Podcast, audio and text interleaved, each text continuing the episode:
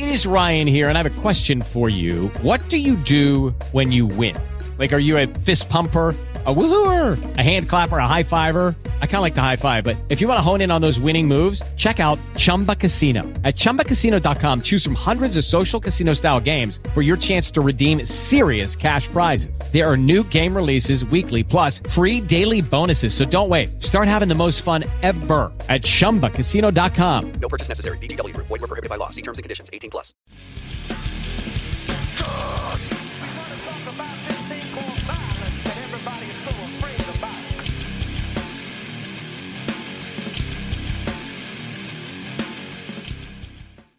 Hey, everybody, Patrick Connor here, and welcome back to the Knuckles and Gloves podcast. I'm here with my dude, Aris Pina, who's, of course, a CompuBox operator, but also, more importantly, far more importantly, history dude like myself. Aris, what's up, man? How are you?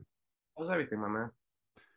Doing all right, dude. You know, I'm freshly shorn, kind of in, in a way. Um, I'm I'm recovered though, dude. You know, I was sick for a little bit, and I'm finally kind of feeling it again. So we had to come back, had to talk some history, bro. I'm I'm pumped. It's been a long time, bro. It's been a minute. I'm glad you're feeling better. I'm glad that we're uh, able to come back on it, and um, it's gonna be a good time. Hell yeah, dude. I mean, uh, this is actually something that we've been wanting to talk about for a, for a while. I mean, it's it's a little bit of a cross pollination between the true crime stuff that we've done, but also just the history and also heavyweights because heavyweights are always fun to talk about. But I mean, I, th- I think that also something that we like to talk about in general is we don't like to just rehash the exact same shit that everybody's always talked about before, but we sometimes like to just kind of go off on our own, talk about other stuff. And I guess you can kind of think of this as more of a just a discussion then we're not really trying to teach anybody anything, but we're talking about the kind of lost era of 1950s heavyweights. Absolutely, man. You know, in all the previous episodes we've done talking about lost heavyweights and the eras and things like that, we primarily focused on the 80s. You know, and those are easy to talk about. Like, look at the subjects that you got there, whether it be Greg Page or Michael Dokes or you know whoever it may be. Like, they all got some complicated stories, and it all weaves into um interesting narrative. But the 50s are kind of overlooked. For one, for instance, for one reason, um, it's the 50s. You know what I mean? We're talking back like going now back over something 70 years almost now. So it's like it's a very long time. A lot of the people that were involved back then have since passed away. And even though there were some all-time great fighters from that era, like you know Floyd Patterson and other heavyweights around, and yada yada yada, and you know even lower divisions, it's just such a long time ago that people, especially on Twitter, you'll hear tend to talk about, oh man, it's such a long bygone era, blah blah blah blah blah. Like they just kind of shit on it a little bit, right? But regardless, it was a very interesting time. And probably not for the best reasons either. You know, the heavyweight division was kind of in the doldrums. After Rocky Marciano retired, um, as since what usually happens when a prominent guy who carried the mantle, extremely popular with the American public and the world in general, retires, um, the next person in line is has a lot of um, shoes to fill. So that's kind of what was ending up happening over here. You know, the last guy to challenge Marciano was Archie Moore, longtime light heavyweight champion, a little long in the tooth, even though you wouldn't know it. The guy was still fighting marvelously up until close to 50, but still, you know, he was the prohibitive, still number one consensus contender for the heavyweight championship. And then on the other hand, you had Floyd Patterson, um, young speedster, dynamo, um, Cus D'Amato prodigy out of New York, uh, Olympic gold medalist, and besides having a slight hiccup against Joey Maxim, had dominated more or less everybody that he's fought. And um, so yeah, that was the two guys that were going to match up for the title. It, it's funny because that's often how the heavyweight division is like uh, th- either thought of or how people kind of mark different eras or whatever, often by whoever's the champion or whoever the popular champion is or whatever. And so you can kind of go through the eras that way, you know, in the especially in the wake of like, for instance, Gene Tunney defeats Jack Dempsey, and then when Gene Tunney retires, it's for several years just kind of a scramble, like a vacuum of power or whatever. And uh, nobody really emerges as that singular popular or really good heavyweight champion until Joe Louis comes around and dominates for a long time over a not very good division, blah, blah, blah, you know. But then finally, when Rocky Marciano comes about and he's popular, I mean, his style's not going to last. He's a brute force guy who takes a lot of punishment. And then on top of that, he's got a series of nagging injuries. There's rumors about mob ties and, you know, mob involvement, not wanting him to go forward. And then on top of that, you know, the the remnants of the International Boxing Club of New York and whatnot still trying to get their hand in the heavyweight championship. And so when when Rocky Marciano retires, again, a big vacuum of power and it, it left uh, a division kind of wide open. And even after uh, Floyd Patterson, you know, that kind of there's a, a, chunk of time between Rocky Marciano, the end of his reign, and Floyd Patterson, and the end of you know Floyd Patterson's reign or whatever. Uh, even so, like there, a lot about Floyd Patterson was questioned to the point where people felt like he left a, the division wide open, despite the fact that he defended the title. It was often against dudes who just were not up to snuff. Exactly, and that's what we're getting into today. So it's like back then when Patterson wins the championship, um, he knocks out Archie Moore in five rounds, and I believe you can confirm this. That might have been like a slight upset, right? Was Moore a favorite in that fight? Oh, I'd have to look. Um, I wouldn't be surprised if he were like slightly favored or something like that. But regardless, Patterson thrashed him, and that was really impressive. You know what I mean? So Patterson becomes champion, and um, yeah, like you said, with Cus D'Amato at the mantle, um, D'Amato was a very interesting, you know, character in himself. You know, a lot of people, obviously, if you're listeners for the show, you know his history and his background, but um, most people will know him more so, especially kind of idolize him. You know, probably yeah, a bit know, too much. absolutely, he's one of those guys that over the years have like sort of his his persona and his like because because of the people he brought to the man, especially with his relationship with Mike Tyson. You know, being the nurturing old guy that like rescued him and um, adopted him, and then cultivated him and nurtured him and becoming masterminded or whatever. Exactly. Yeah. yeah, yeah, yeah. So it's easy to to to find that narrative, but like dudes like D'Amato or even to an extent Jack Doc Kearns um, in the past who over the years, his character has been made made so that he was just like an old rascal who was just into things. Kearns was like, yeah, he was he was just a fucking drunk who just happened to be there, bro. You know, like, Kearns was a piece of shit human. All right, and I think even today, uh, if you knew about like people trying to spin it that he was just like an old guy trying to spin yarn, whatever he was trying to do. He'd be like, "No, man, I knew I was." yeah, asshole. he he had Mickey Walker wrapped around his finger when Jack Dempsey was done with him. He he just got lucky. Dude, when Dem- before he died, his last thing he did was that made made a declaration that he loaded Dempsey's gloves and all this other oh, stuff. Such a dick, I know. and, and Sports to Illustrated too, so it's like everyone was like, "See how legit that is." Even now, people are like, "Dempsey loaded his gloves." It's like, oh no. But anyways, D'Amato, um, yeah, he was very sly. He knew what he had with Patterson. And what he had was a young, precocious champion who, even though he was young, he super fast, had extreme power, explosive, yada yada yada. He was also very small and kind of fragile chin. You know what I mean? He could be hurt, whether it was on the chin, whether it was the top of the head, temple, wherever it was. Patterson got hit in the head, he went dropping somewhere. And so, at during that point, um, when, like you said, when Marciano retired, there were a lot of hungry, young, very talented heavyweights out there chomping at the bit for a shot at the title. And D'Amato wanted nothing to do with any of them. Absolutely nothing with any of them. Because D'Amato wanted nothing to do with any of them. And what he did to um to make sure that they couldn't even snip near the championship, unless there was a guy that he knew was an out and out shot to beat um Patterson to win, was um say that they had mob ties. Yeah. Which which exactly. You know? so any fighter, whether it'll be guys that will bring up in a minute like Cleveland Williams, um, Eddie Machen, Zora Folley, you know, Valdes, like list goes on. If you were talented like they were, Cus D'Amato found a reason why they couldn't fight Patterson. And mostly, again, those guys were the mob, mob, mob, mob, mob, mob, mob, mob, mob. Even though, funnily enough, D'Amato had his own mob ties himself and was, you know, checked out and all this other stuff. So get out of here. You know what I mean? It was just easy to do it because it was still during the era when the mob was still heavily involved in boxing. Yeah. You know, when Patterson became champion, it was still before the time when still probably what almost a full decade before Don Jordan became welterweight champion and Frankie Carbo and everything you know got exploded. So it, it was around. It was yeah, a couple years later was when it really started to go down.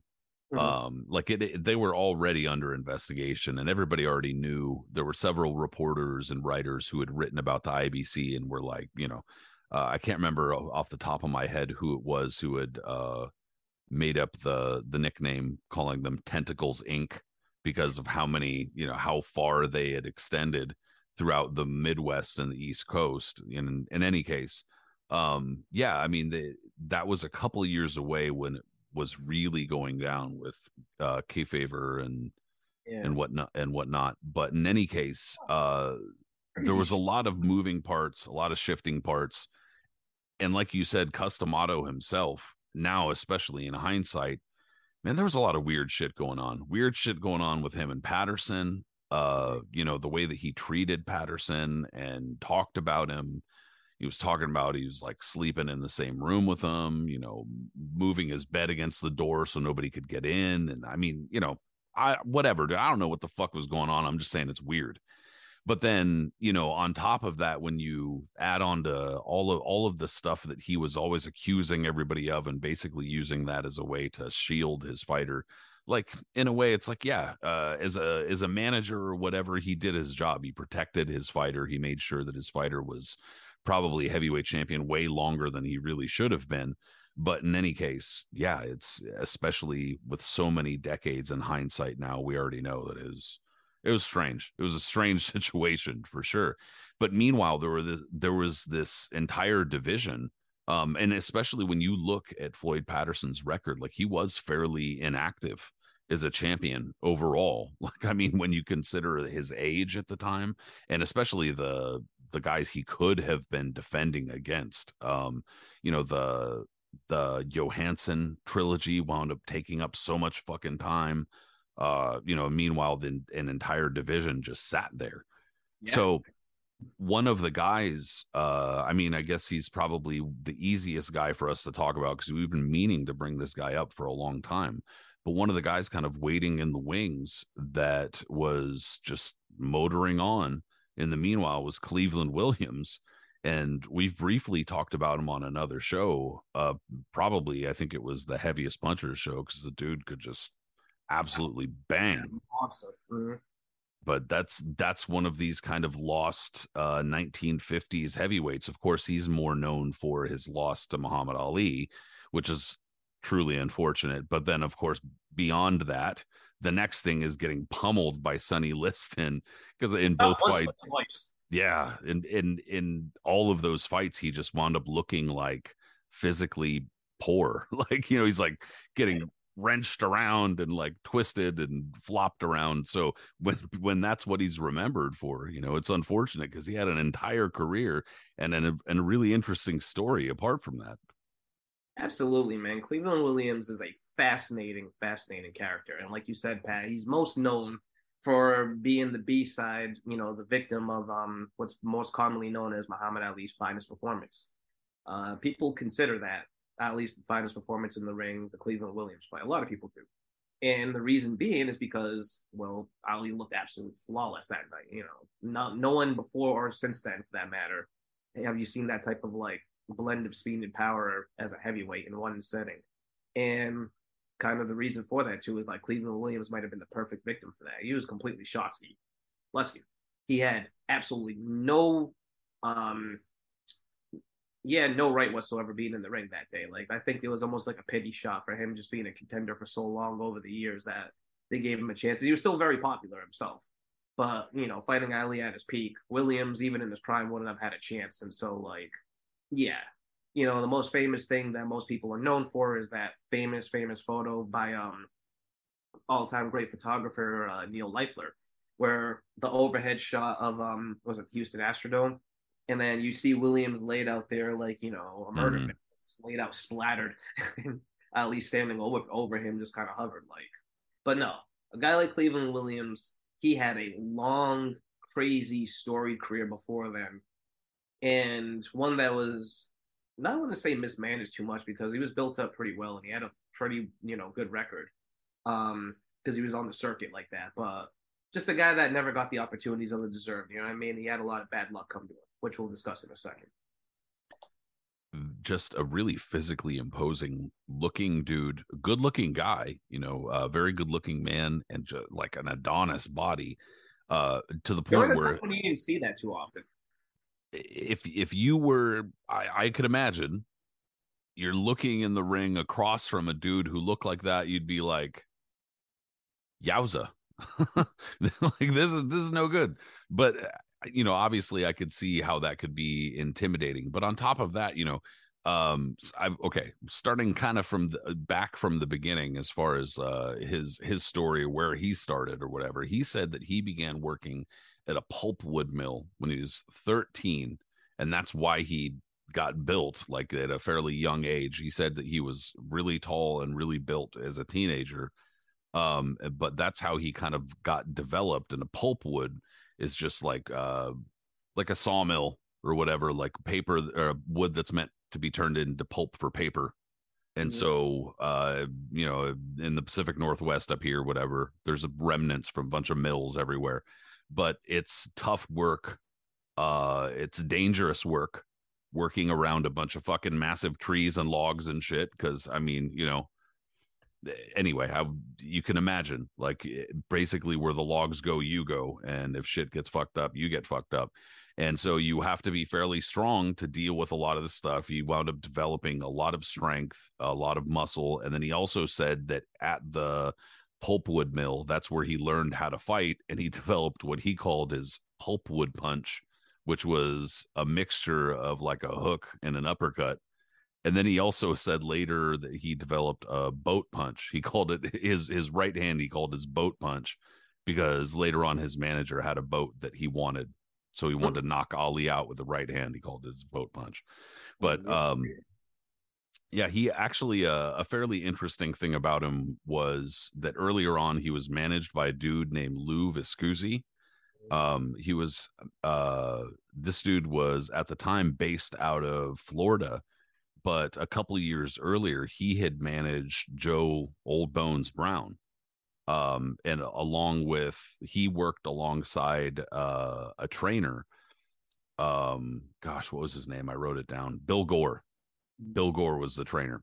And he also bill gore wound up training cleveland williams years later too but joe old old bones brown was for a long time handled by lou viscusi and bill gore. They worked kind of in tandem and so that's who uh, supposedly Cleveland Williams kind of found his way to. He worked his way over to Florida and went to work for Lou Viscusi, and that's who handled him for a long time.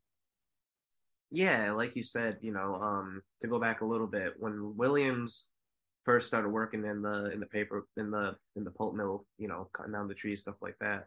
Um, during their break, instead of just sitting back and eating, you know, a sandwich and smoking a cigarette like most people, like most working stiffs would do back then. Him and uh, Williams and the rest of those guys, they said would make an opening in the field and brawl. 15 minutes. That's what they had. 15 minutes, they go around, they just beat the shit out of each other. you know what I mean? Then go back to work immediately afterwards. So I guess that's where Williams developed his punch. But um, yeah. I mean, if you're just like fighting your coworker, I mean, fuck, I don't know. That'd be kind of cool, actually. you just got some beef. If you got a couple, if you got beef with one of them that you really want to punch him in the head, you know, I mean, you can do that on a break and know you're not going to get fired for it. Okay. Mm, you know, different times back in the 40s, bro. Yeah, dude, I mean, shit was going down. It was going down. Especially down in like the rural South area where Williams grew up, with things they just no one really gave a shit. yeah. but like you said, um, Williams moves on to Florida early on, and as he hooks up with Lou, uh, how do you pronounce his last name again? Because I'm gonna mess uh, up. I think it's. I'm pretty sure it's Viscusi. Viscusi. Okay. As he hooks up with Lou Viscusi, um, he goes on the circuit, and back then, like you said, Viscusi also had uh Joe Brown and others. So when Cleveland Williams goes on the circuit. He can fight guys in New Orleans. He fights in Miami here, there. You can build up. It's easy to build up gaudy records doing stuff like that. You know what I mean? Anybody can build up a knockout record. And Williams did just that. But he was also, but I mean, he was not only just kind of, you know, going either going the distance or knocking these guys out in four or five rounds. Like he was blasting these guys left and right. Like no one was lasting around with him. And even though he was really raw and unkempt and didn't really, really know how to like actually box too much, raw power and just his ambition and him just being a maniac was getting him through everything. And yeah, he became a hot commodity pretty quickly. Yeah, he, um, you know, I've, I think I've said this before, and I said it like on the biggest puncher shows and stuff like that that we've done.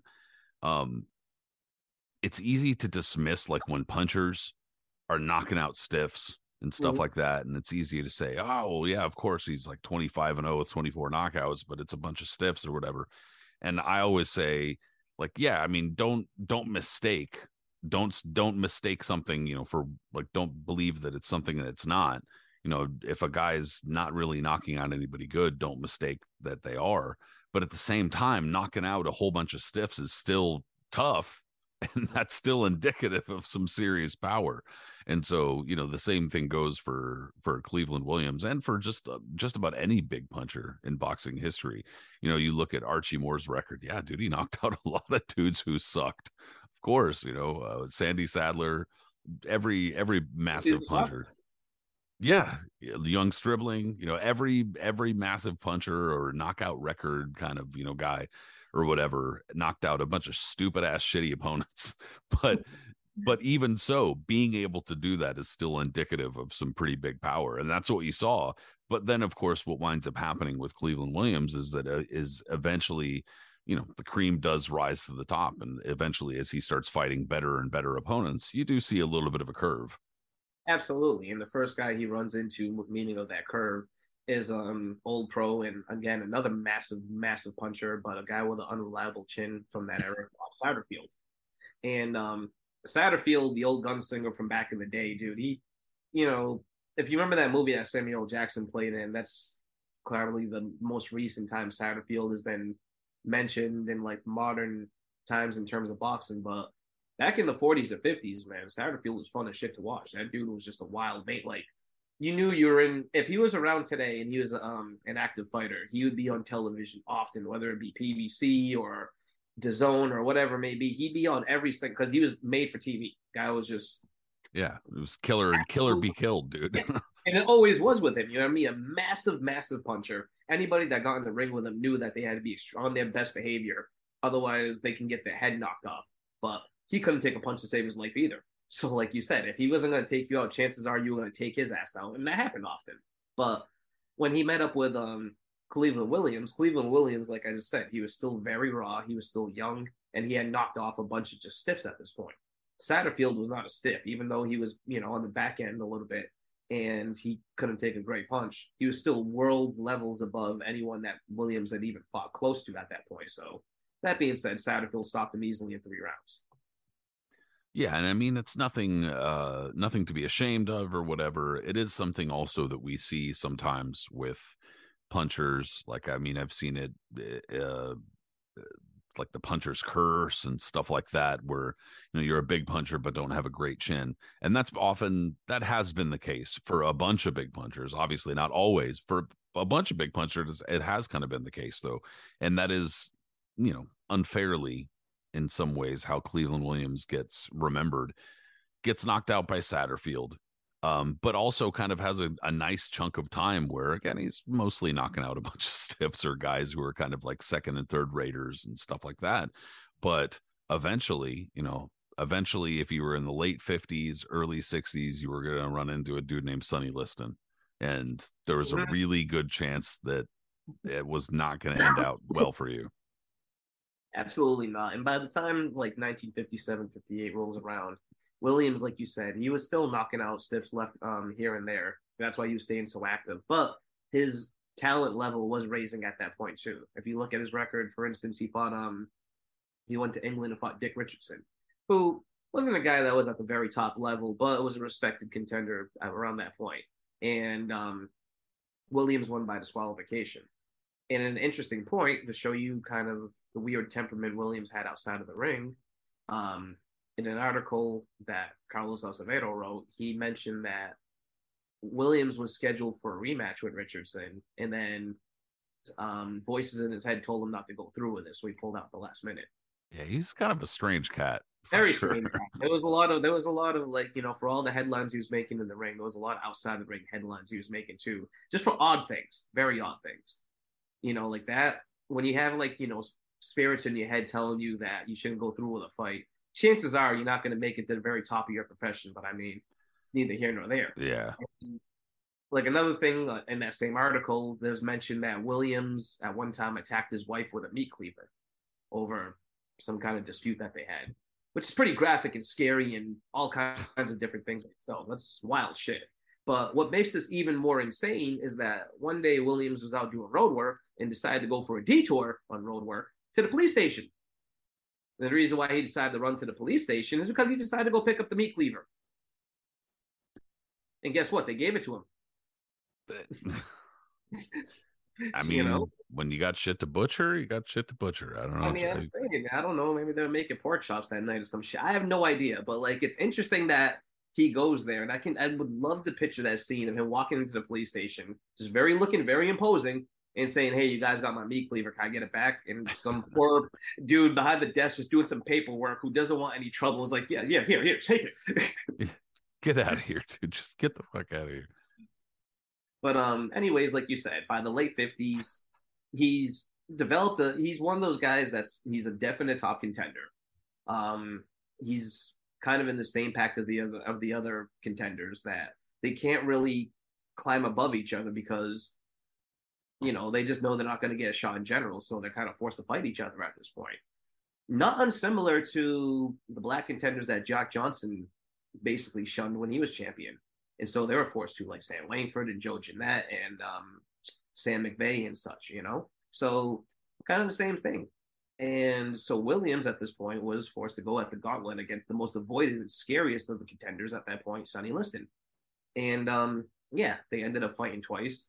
Williams, to his credit, I mean, they were fierce fights. They didn't last very long, but they were fierce nonetheless. And Williams um, gave a good account of himself in both of them. He just got splattered in both of them as well. Yeah, and and it was the wrong time, wrong fighter. You know, I mean, yeah, and and Williams' style was not made to do damage to a guy like Liston, who No. was like a wall. You know, yeah, you know, uh, Cleveland Williams was a free swinger, a guy who, um, you know, he, he there's video of him. You look at his style, and he was uh, mostly a wide swinger, somebody who who had really good power but was wide open.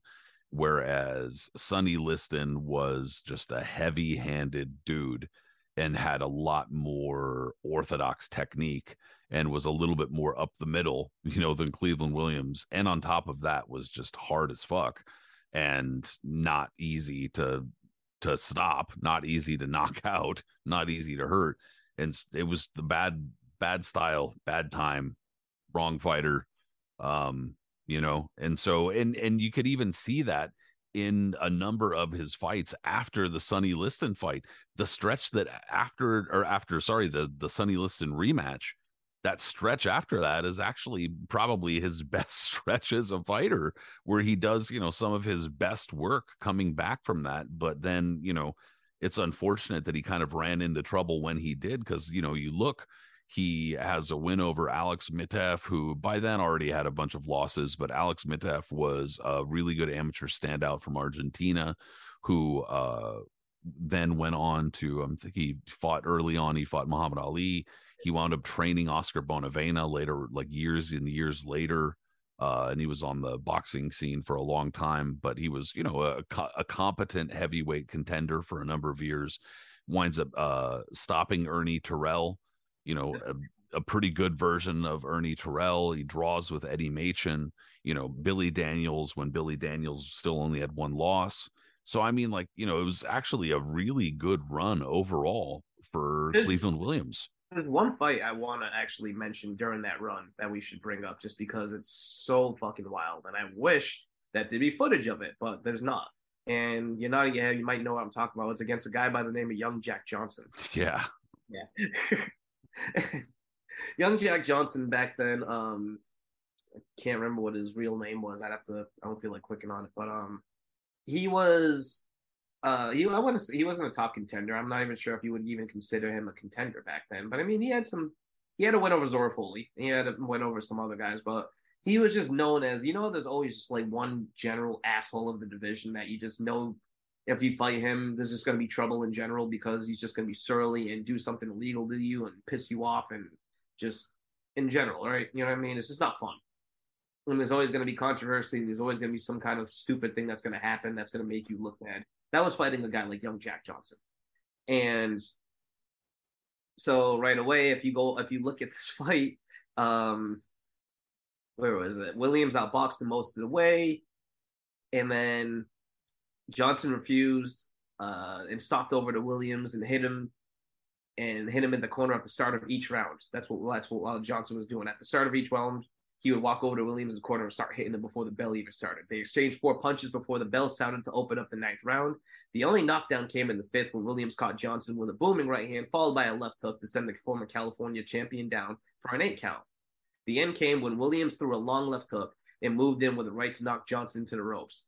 But after the bout had ended, Johnson walked across the ring and tagged Williams with a left hook. Cornerman had to step in when Johnson tried to attack Williams with a chair in the dressing room after the bout. So, yeah, it was so it was basically every single fight was Bo Tillery. Yeah, yeah, yeah. Well, if he fought a guy like Jack Johnson, absolutely, he was just, and he had a crazy and sad ending himself because I think he got into it with his step, somewhat.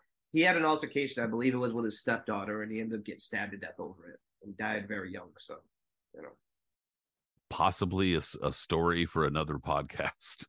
Absolutely, Absolutely, you know, it's a very con- we've done guys we've done stories on lesser names than his, so yeah. yeah, it's, it's I mean, it's overall that little stretch from you know uh that second loss to Sonny Liston. He only has one loss, and it's a split decision to Ernie Terrell. And then, so what's that? Not a bad loss at all. No, it's not even it's not a bad loss whatsoever. And overall, you know, he's gone through a pretty decent chunk of the heavyweight division in the rankings. Mm-hmm. Except for in 1964, he has he has a little bit of a, little bit of trouble, just a little yeah, bit. You know, something, and it wasn't inside the ring. You know, fuck, fuck, fucked up. Yeah, yeah, yeah. yes, yeah. So, as and I mean, it's it's I don't know what to say because it's like you're kind of like uh I'm not trying to go on a rant here, but when it comes to a lot of these reports, and I've had to say this on our true crime shows more than once, you have to remember something. When you're going off of like criminal reports and news reports and stuff like that, often this shit's coming straight from the police.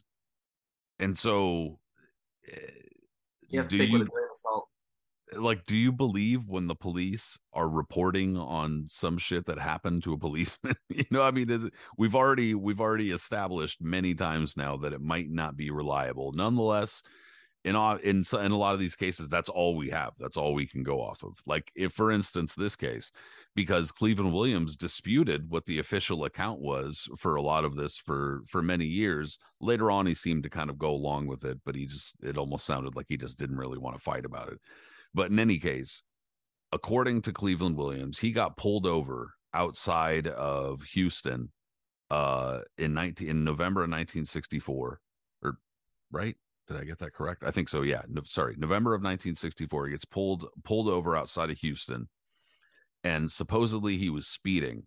And this kind of matches with a, a bunch of what has been said about him later on. Because he apparently crashed a whole bunch of cars and was known for you know going going fast. So it kind of matches but in any case he was pulled over for speeding and he was taken into custody. He was arrested. Why would speeding be an arrestable offense? Who the yeah. fuck knows? Probably because he's a black dude in texas. Um so basically he gets arrested and according to cleveland williams the highway the texas highway patrolman started to take him toward a town that was like known for not being friendly to black people or that where i guess he would be treated more harshly by the law or whatever.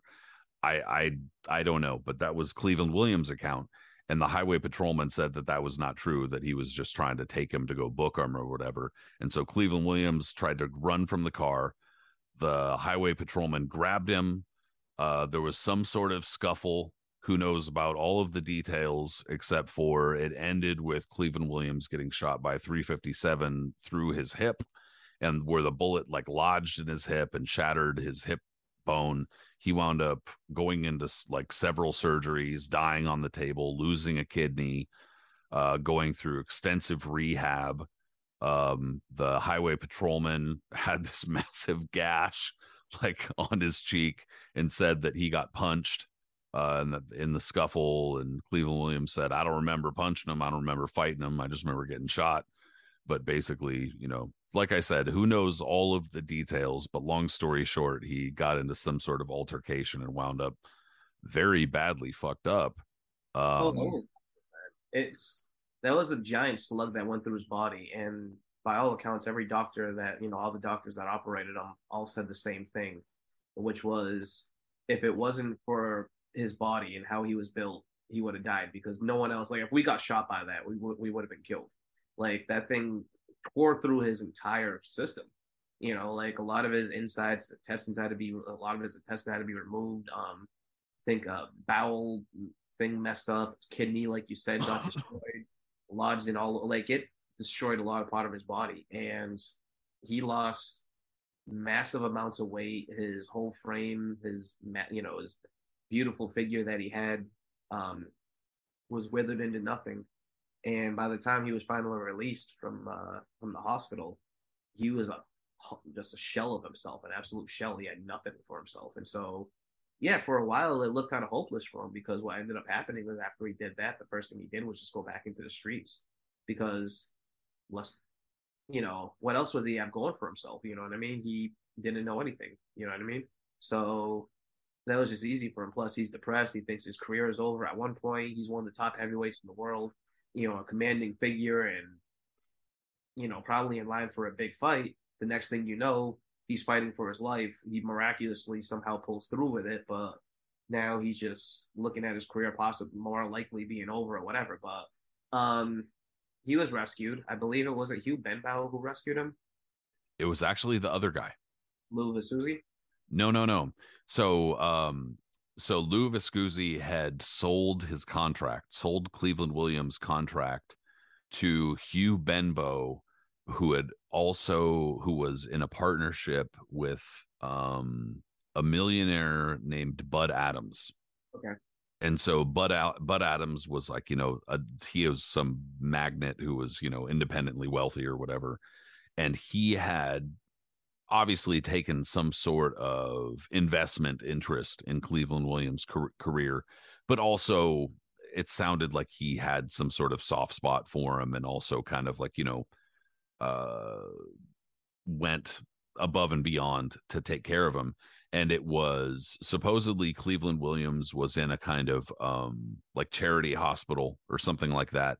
And they moved him. Bud Adams uh, helped pay to move him to a specialty hospital, and that's where he wound up being taken care of by a doctor who just so happened to be a friend of his, Cleveland Williams, a dude that he knew. Where from, I have no idea. But that was the doctor who had said, you know, if, if Cleveland Williams weren't in such great shape and all this type of stuff. Um, I have no, he said something about his abdominal wall being three times as thick. I don't even know if that's possible.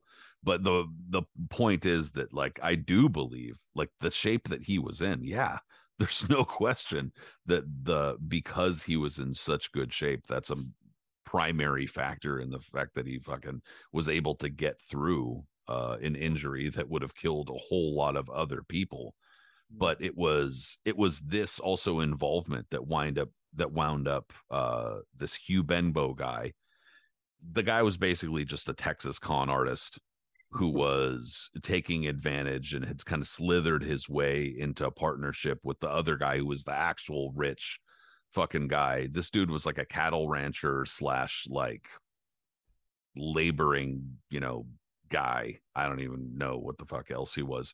He oh uh, Hugh Benbow was getting sued by Shell and another oil company for stealing oil maps. Yeah, so dude was just a con man. But in any case, this association, Bud Adams and Hugh Benbow, who had bought Cleveland Williams' contract, that wound up being uh, fortuitous and also kind of biting Cleveland Williams in the ass because Cleveland Williams came back from this injury and despite the fact that you know given the all the circumstances and everything and how it was reported you would probably think that he would not be very well liked or see people would be like oh he's a villain. But he apparently was you know cheered and shit when he came back and was making public appearances after he recovered. So he had kind of worked his way back to getting a shot at Muhammad Ali and that's where this kind of that association association comes unfortunately full circle. Yeah, yeah. Um, yeah, Williams ends up he gets rescued from the streets. He builds back his body somehow into some, you know, close enough to a, resemblance of what he once was. I mean, clearly he's going to be a shell of his former self. He's never going to be the fighter he once was. And like I said at the beginning of this, that being said, had he fought Ali at his very best, he probably he might have lasted a couple of more rounds, but the result would have been the same. He still would have got splattered. But that being said, it was you know credit to him that he was able to come back that much and you know to build himself up to fight uh, Ali. And it was a massacre. It absolutely was. Ali splattered him, just knocked him around. First round, um, Ali beat the shit out of him badly. Just came out and Williams is trying Ali moving, moving, but once Ali started rolling, Williams couldn't block a punch. You can just see he's bewildered by the speed of what he's experienced because he's never seen anything like this. Gets dropped hard, and if it wasn't for the bell saving him, he would have been knocked out in the first round because at the very end of it, Ali hits him with a beautiful combination. Pop, but that's when you see Williams splayed out like that. you know, his poor cornerman just grab him and just drag him to the corner while he's like half unconscious right there. And This should like, if that happened today, it would have been right then and there. It would have been over. But um, he he goes a couple of more rounds before the massacre is finally stopped. But um, still, that's not the end of his career. You know, and he still fights high profile guys.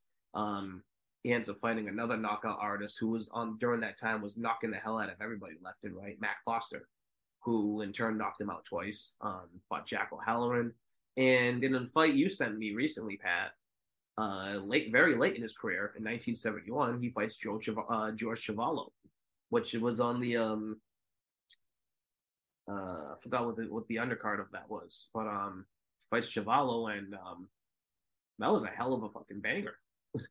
I, I know, dude. Every so often, I mean, we're just kind of sick, is what it is. So, mm-hmm. like, let don't get me wrong here. It's not about like, oh, I've seen so much. It's like I'm I'm fucking sick, and I've seen so much. Okay, but like every so often, there'll be some fight from yeah, from 50 years ago or whatever that I just haven't seen, and I'm like, oh shit, this is a motherfucking banger, and that was one of them. Totally. And for Williams, by 1971, who was beyond washed. I mean, this is a guy who came yeah, back from seven years after he yes. was already like you know according to people you know trash by you know taken out by muhammad ali. This is seven years after that. And not only that his career started around 1950 1949 all right? Even though you're knocking out a bunch of steps left and right you're still fighting all the way back then. Like this is a long career he's had. Yeah at this point he looks like your uncle at a fucking family reunion, far yeah. too many beers in. Like that's just you know, that's just his still, look. He's still now. in shape. He's still in shape, and you still know that he can probably kick a lot of ass. Right. Like the, that uncle will still fuck you up. I'm just yeah. saying he looks like you know. That, yeah. Anybody that's young and scrappy is probably going to take Unk out. yeah. No, I mean, in in the fact that he was still even getting a win over Terry Daniels, dude, in 1972, Roberto Davila. I mean, these are like they're not like great fighters or anything, but they're they're names. It is, yeah. I mean, Terry Daniels, poor guy. He probably shouldn't have been in boxing. I think he was a college graduate and um, you know, made it to made it enough that he was able to fight Joe Frazier the day before the Super Bowl and get creamed really badly. But um, his career took a massive, massive nosedive after that, and I think that contributed to his uh, later issues in life. But um, yeah. yeah. You know, it's it's crazy too because the the Ali fight had its own, uh, you know, brief saga or whatever, uh, because Cleveland Williams wound up only making about seven grand from the That's Ali right, fight. Yeah, you got you got jacked really badly from that. Jacked really badly in that. Well, and I mean, it's kind of like I, it you feel shitty, dude, because you could kind of see both sides of it. According to Bud Adams, the millionaire guy, he had basically said, you know, I'm charging Cleveland Williams for the medical bills because I got stuck with medical bills and a whole bunch of other shit. Uh, because according to him, he had paid him like an allowance and bought him cars that he had wrecked and all sorts of other shit. So he's basically like, dude, you owe me like 30 grand. And then also because he had gotten the big payday from the Ali fight, uh, you know, a chunk of that got taken for taxes. And then he basically also got bilked by the fucking uh by the other dude, Hugh Benbow. And then on top of that, after the fight, he also said that that basically Hugh Ben I mean, sorry, uh, some of it kind of goes a little before the fight because the story's funny and it's exactly how you might think it would be. The Sports Illustrated issue immediately before the Ali fight, they're like Hugh Benbow, you know, he's this guy with a great idea. He's a businessman. He's a go-getter. He's a fucking this. He's a that. And they're like describing what they're describing what his business or whatever is down in Texas. And they're saying that on his ranch, what he plans to have is this heavyweight factory where he's putting out fucking ads in the ring and he's saying, heavyweights, hey, come live on my ranch, work my ranch. You can get paid to work my ranch, and also you can spar each other and train with each other, and we'll fucking turn this into a jamboree of fucking heavyweights. And but then like you're you're thinking about it, and you're like, wait, what? They're they're saying that they're going to be putting together TV cabinets and also, bro, this sounds like a fucking sweatshop. like what the fuck? But they're one making guy it- did take the one guy did take the bait though. well, and and they're making it sound great. And then this the issue of Sports Illustrated immediately after the fight, they're like, "This guy's a crook. We knew it the whole time. He's trying to screw over Cleveland Williams." And Cleveland Williams is like, "Yeah, you know, I was basically living in a tent on this guy's property and fucking like working as a fucking field hand for something like 40 cents a day or some shit like that. And I was like, you know, living in a tent and having to just eat some fucking gruel." Oh, and yeah. basically, you know, it, it's I just if he was living with Dave Zyglewicz because then that's what I was gonna say. Then Zyglewicz was the one that op- that um that answered the ad in the ring. had so. According to Cleveland Williams, there were several fighters who answered the ads, but that none of them wound up staying because they were all just like, "What the fuck is this?" But that it was apparently not that far from where Cleveland Williams was actually from, like where his house was. And so he was kind of just like, okay, and went along with it. And so I don't mean to like laugh at him or like laugh at the fact that somebody's getting taken advantage of. I'm mostly laughing at the fact that it was like he was praised beforehand, shitting on him afterward. But the bottom line is that he did he did wind up getting screwed. Um, you know, especially when you add it all all up later. He made a lot of these people fucking a lot of money, dude. He wound up with pretty much nothing.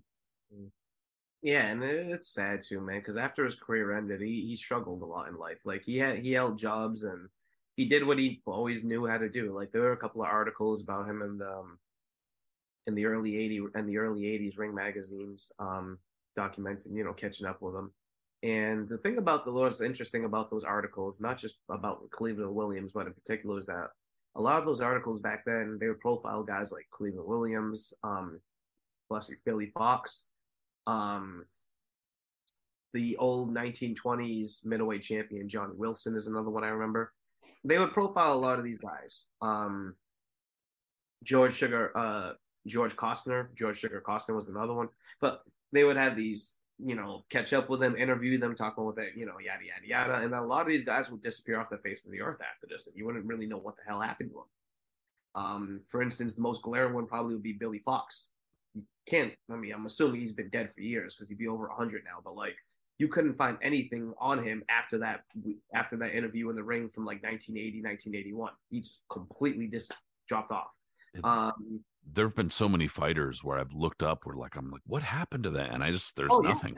nothing, completely nothing. So, but Cleveland Williams was another one. I mean, he didn't drop off the face of the earth. People always, you know, he'd surface here and there or whatever, but like you didn't hear anything about him for a number of years. You know, he just kind of he was just living.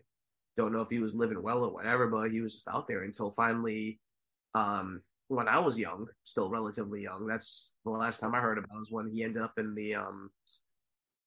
Then he passed away. I think it was in the late '90s, and I think that was an unfortunate one too. He got like hit by a car. Something happened like that. Something sketchy, but he, um, you know, kind of died under unfortunate circumstances. Yeah, man. I mean, especially given uh, how long he fought. Yeah. Yeah. He had a long, tough life. That was just a guy that was gonna have a long life, and considering how he grew up and everything like that, um, you just kind of knew this the cards were going to be stacked against him, and him reaching the heights that he mm, don't know if he was gonna ever going to reach them, but like the heights that he hoped to reach, it just wasn't going to happen. And that being said, we covered his career. Had he fought Patterson, how do you think that would have turned out? Prime Cleveland Williams, we're talking early mid fifties, you know, before Yeah. the. like if he would have fought if he would have fought uh if, if floyd patterson would have fought cleveland williams instead of archie moore for instance like for the title like just you know around that time man i don't know because i mean uh, floyd's defense was not great and and on top of that he seemed to be really vulnerable uh he he kind of just would he wasn't even like bobbing and weaving and dipping like with a purpose a lot of the time. He was just not even looking. He was like, Yeah, You know, Yeah, doing that shit. up and leap at you. Yeah, and that's that's just death against a, like a wide swinging puncher. You know what I mean? Like that's just asking for it. But I mean, I'd probably go with Floyd just because he was the better fighter. But at the Yeah. same time, that that could have been bad. that could have been bad for him. it could have been. I mean, it's it would have been a really fun fight, and Patterson definitely would have had to come off the deck probably more than once before he had to finish him. And I, I don't think the fight would have lasted more than five rounds either way because then then both of them were just you know free swinging maniacs. But um, it would have been fun while it lasted. But I kind of agree with it. I think Patterson ended up would have beaten him. But you know, we had Cus D'Amato there to make sure that would never, ever, ever happen. So pretty much. yeah, and who's a in your estimation another kind of lost fifties heavyweight, or maybe somebody mean, that Cus really didn't want him fighting? if you want to, you know, talk about something like that, you have to bring up um, Eddie Machen. Absolutely.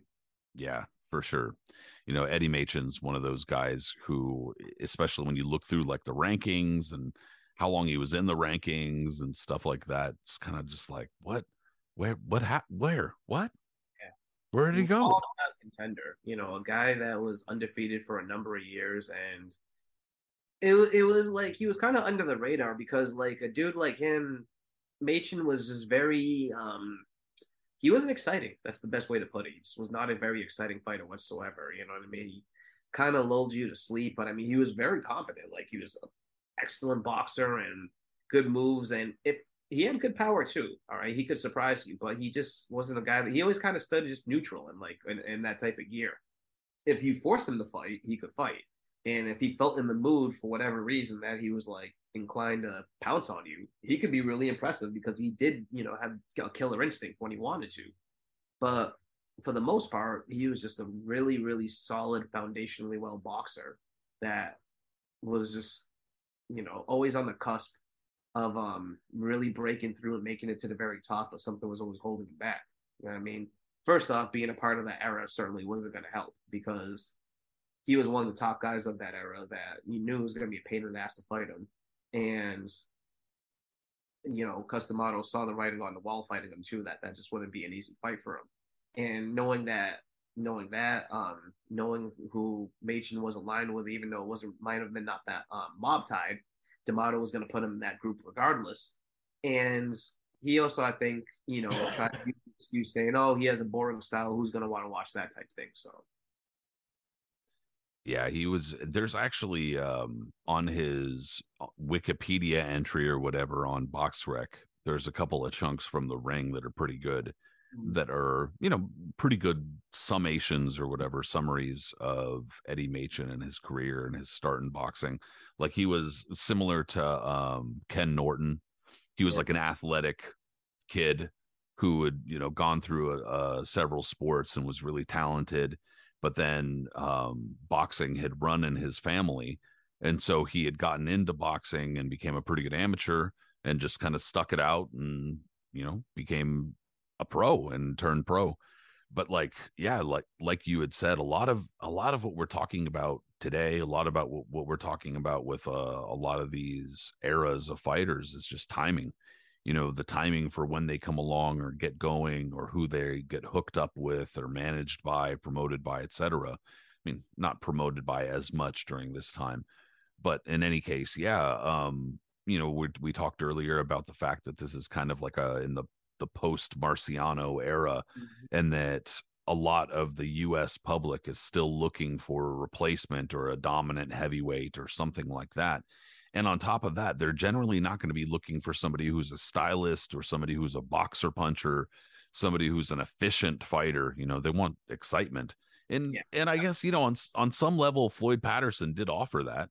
You know, he he punched wide, you know, he had good punching power and uh, could knock most fighters out, but he would also get knocked down fairly frequently, which was exciting.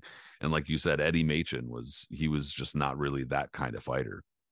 He wasn't, but I mean, at, at the same time, he was just a really, really good fighter, solid individual, man. And he was matched well up early on. It wasn't a guy like Cleveland Williams who went on, like I said, went on the Cracker Barrel circuit and just knocked a bunch of stiffs around left and right.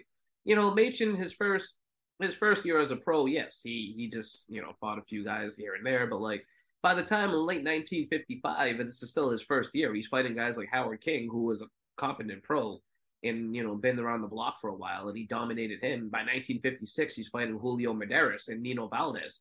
Julio Mederos is known for knocking the hell out of um, Roland La Starza. That was featured on the 30 Great One Punch Knockout video, and um, he also had a controversial knockout over all-time great light heavyweight um, Harold Johnson, where I think Johnson claimed he was um, poisoned by a bad orange or some shit before the fight. But regardless, Julio Mederos knocked him out, and he didn't have a great record, but that was a good win on his record. That was a good win by him. And then he also beat Nino Valdes, another fighter who was heavily avoided during that era, and that was the first time he fought Valdes. So these are like tough content, you know, tough either gatekeeper French contenders or top contenders. He's already going in the ring with at an advanced age early on now. You know, like he had a good amateur career, but like he's being like moved pretty rapidly.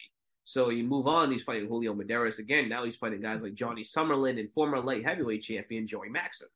And Maxim by 1957 is on the back end of his career, and he's more so of an opponent than he is like a a guy that's going to be a top contender. But Yeah. I Especially it's and I'm sorry to inter- interrupt, but especially at the time and given the size, because he's not a heavyweight and he's not a big puncher at light heavyweight either.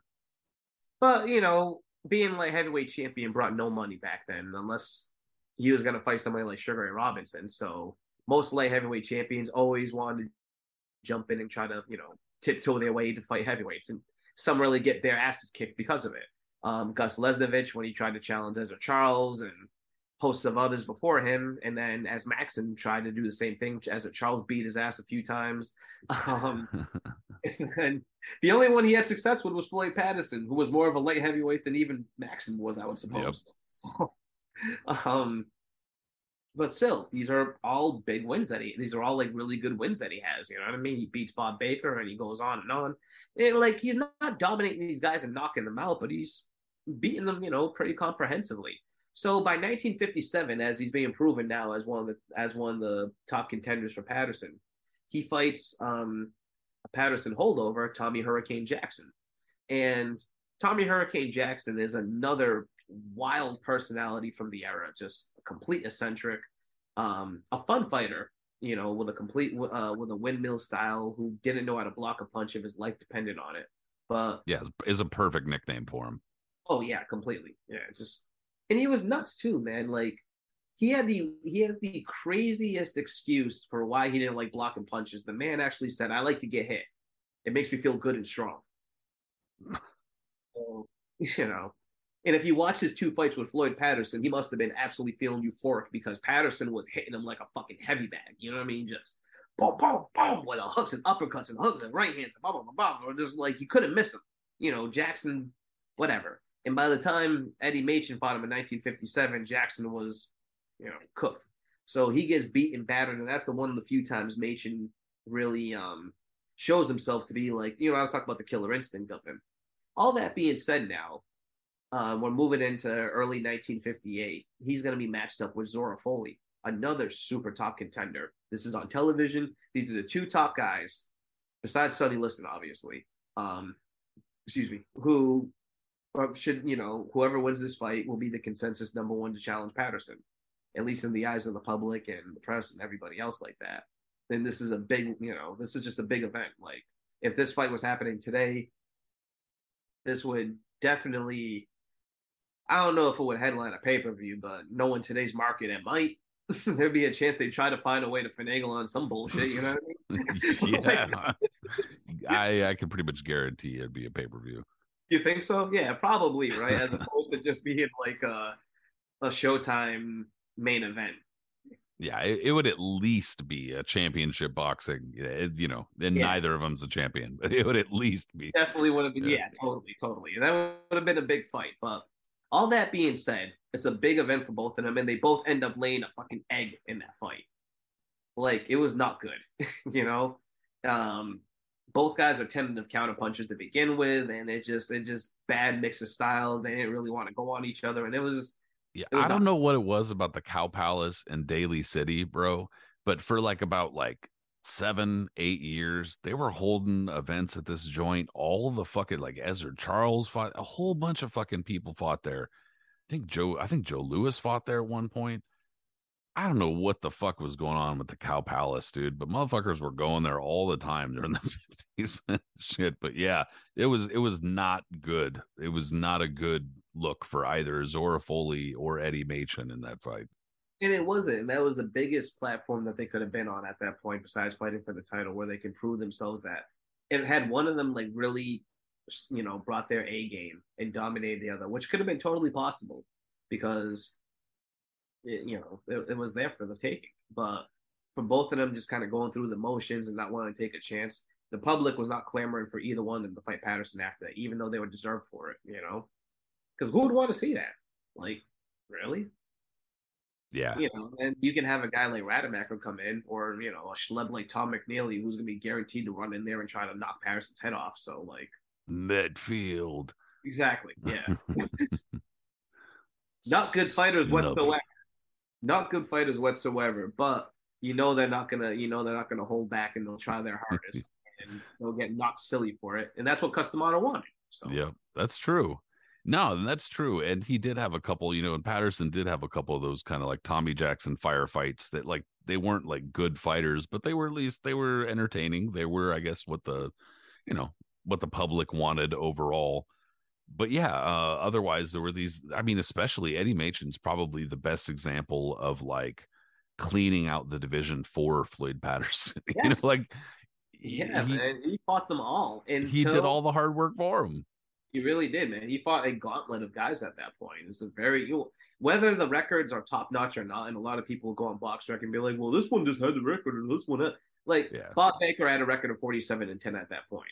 All right, who cares about the ten losses? He fought a who's who of contenders and former champions. Like these were Excuse good me. fighters that he was being matched with young. Like this was like within his first 20, 30 fights. He's Get somebody that you never hear about, you know, because if you said Totally. Bob Baker, people would go, Bob who? You know. But like Johnny lit- Summerlin. Yeah, totally. But in the in the wake of one of the issues of the ring after Marciano retired in the wake of Marciano like retiring and they're trying to figure out who's going to take over, you know. There's like one of the issues has like a maybe it's maybe like six or seven names across it and Baker's one of them. You know what I mean? And so and again, now people be like, "Who? Well, who's that?" But like at the time they were looking and going like this is one of the guys who might, you know, be the guy. Totally.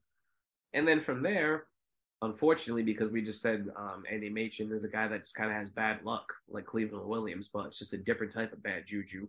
Um, after laying Oh, an egg against Zora Folley and, you know, basically being blackballed now from getting a title shot at Patterson, both of them were for that matter, because they're like, who the fuck wants to see this? He kind of, you know, his next best option, I guess, is to fight an unknown guy and to travel out to Sweden to fight Ingemar Johansson. And um, I'll let you take this one, Pat. It's on YouTube. And wow, yeah, I mean I shouldn't laugh. I really shouldn't laugh because it's really bad. It's, it's so bad and it's and on top of that it's like one of those it's like there didn't really seem to be a whole lot of padding on the ring you know like they were just like had some boards or some shit so i mean and you know ingemar johansson not a super great fighter in terms of accomplishments and i mean like you know a pretty good fighter in terms of the eye test or whatever is you know when you watch him. He basically had a punch or two and was a good puncher but also was kind of belonged he belonged in that like Floyd Patterson category where like you know he'd be a cruiserweight easily. You know he, he was not really a big heavyweight whatsoever. So, um, you know, but I mean, first round, Eddie Machen, it was like he never really had a chance. I don't know if he had like jet lag. I don't know what happened to the guy. I have absolutely no idea. All I know was that Johansson caught him, hurt him. Eddie, and it's it's kind of almost similar to uh what was it, Bojack Ike, Ike Williams, where he gets like caught in the you know caught against the ropes and the refs just like standing there. You know, it's like, what? Go ahead, tee off, do whatever you want to do and Eddie Machen's just sitting there, just bam, ba bam, ba bam, bam. And of course, now you know whatever. Um, let me think. Maybe five years later, at Madison Square Garden, is uh, you know Benny Paret's dying in a very similar fashion against Emil Griffith. So, I mean, perhaps a couple years later, people would have been like, "Oh my god!" But even so, you could see like fucking his corner, Eddie Machen's corner is like almost trying to rush into the ring, like, "Okay, ref, stop." Please stop. And, and basically, Eddie Machen takes just an absolute ruthless beating, falls to the canvas. The ref sitting there counting him out as his corners trying to revive him and going like, "Please go away, leave us alone." And the ref's just sitting there counting. It's awful, dude. It's terrible. It, it's truly it's terrible. So so bad, bro. Like, uh, you know, let me try to bring it up in this book right here. Like, it, it was just one of those things that when Machen when he got hit, right, like he walks in and Johansson hits him with his right hand. I mean, it's a monster punch, and like you said, Johansson was very limited in what he did. And believe even when he when he ended up fighting for the he was in the Olympics, wasn't he? Johansson. I think so, yeah. And he got like disqualified for like being skittish and just kind of like non-fighting, whatever it was. So like he he came in like when you when you see a guy like that, and you know, and you're going back to like the late fifties. How much footage can you really see on a dude to know what you're getting in there with, to know true. what's happening? You know what I mean? So like, Machen probably thought this would have been a cakewalk, but like the first knockdown he gets hit with, he's already gone. Like he's unconscious. The fact that he somehow scrambled to his feet is incredible in itself. It's almost it's Larry Holmes like when Larry Holmes got hit with Ernie Shavers. But unlike that time, when Holmes still somehow kind of sort of had his wits about him, um, Machen totally did not. Like he was gone. He was just a zombie who stood up, glassy eyed, staring ahead, and had no idea what the fuck just happened to him. And nobody on the planet would have ever, worth a conscience, would have ever allowed that to continue. But the referee in Sweden, who you know probably had a shim sham commission back then and clearly didn't give a damn, let that go on. And so first thing that happens, Johansson goes over there, boom, boom, hits him with another two piece or whatever it was. And Machen now is like unconscious, but now like unconscious, like he's like badly damaged where you should probably take him out on a stretcher and get him to a hospital for observation immediately. And instead, Machen's cornermen are in the ring feverishly working on him. And in the most surreal thing you will ever see, while they're working on him, Pat, and you've seen this, but like while they're working on him, fucking the referee is still counting. Like, how is the referee still counting? Like, there's a fight going yeah. on when the corner is in there pulling. I, I probably in my head added way more punches than there actually was, but it's like it's almost like watching it in slow motion. You're yeah. just like, what? How? It, you know.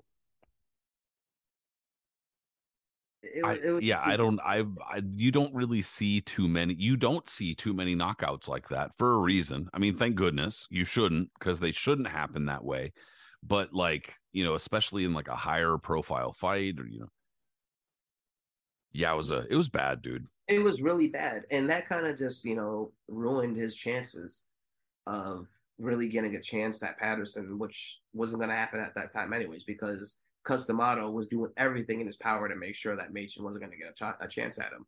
And so being a part of that era and being even though he was one of the top guys of it that just solidified that you know that wasn't going to happen. So for whatever reason, Johansson, which you would think in D'Amato's eyes would somehow make him persona non grata as well for demolishing the number one contender, he ends up, like you said earlier, getting the shot at Patterson, knocking him out, and then dragging on that long trilogy. It was a fun trilogy, absolutely fun, but also very long and dragged out and just yeah, Johansson once he Patterson, he took forever and made the you know it was just bad. Yeah.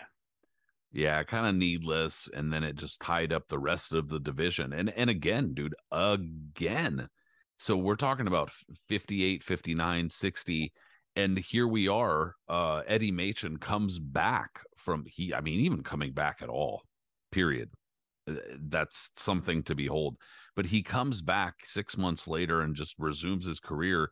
Doesn't go on like you know a fantastic run, but goes on a very good run. He actually uh, fought a lot out of the Pacific North Northwest, and there's a guy who he defeated in one round who doesn't get talked about a whole lot, but was another contender right around this time that was talked about very highly. Pat McMurtry, Yes, Uh, this is a good one. and Yeah. he fought out of Tacoma, but fought in, out of you know just out of the river over here in Portland a whole bunch of times, and was uh, considered a pretty big attraction in Portland when he fought here.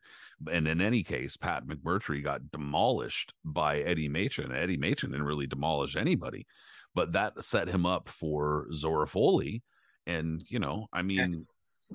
Zora Folley, dude, making the comeback. The guy's just all over the place too, and that's also just to show that uh, that Eddie Machen, Zora Folley, all these guys are fighting each other. Floyd's Mhm. not fucking fighting them, bro. They're all just fighting each other. You know, uh, he he drops a decision to Zora Folley. At least Zora Foley gets a you know uh, a solid win this time, but he comes back, defeats Alex Miteff, and then winds up getting matched with Eddie, or I'm sorry, with um with Sonny Liston. And I remember this is one of the fights that they had been showing on ESPN Classic for fucking ever. And Like- nothing because that fight sucked. Yeah, I don't know why. I don't get it. I never understood. I understood remember it. too. Yeah, it I was like never uh, it was understood it. it was like a, there was a rotation of like five fights that they put on all the time, and that was one. of And them. that was one of them, and I never understood it. I was just like, okay, great, we we get to that see him in a- action. but- that was the thing. Like, unfortunately, that was a dreadful performance by Machen. He didn't fight. He wouldn't fight. He was on his bicycle. Liston just stalked him for 12 rounds and just kind of jabbed and whatever. Yeah, he went the distance, which is a moral victory. But if you kind of have to compare it with like, mean, this is a deep cut here, but when Lonnie Smith fought Julio Cesar Chavez in the early 90s, you know what I mean? And like, if you remember that fight, Smith talked a lot of shit before the fight. Not saying Machen was running his mouth before Liston. I don't think anyone was that stupid. But um, Smith was saying he was going to do X, Y, and Z, blah, blah, blah. Immediately got on his bicycle. Chavez just stalked him and beat him up for 12 rounds, but Smith didn't do a damn thing. And yeah, it's the same thing. Like, you don't fight is going to make for a dreadful fight because the other guy is going to be forced to check uh, to, to chase you, and he might not be the most fleet of foot himself. So it's just going to make for, you know, yeah it made for it was not a very engaging fight eh, but uh it also it it really helped propel sonny liston toward you know a point where it was like floyd patterson could no longer ignore him. He was kind of backed into a corner because he had defeated eddie machen and done it fairly easily.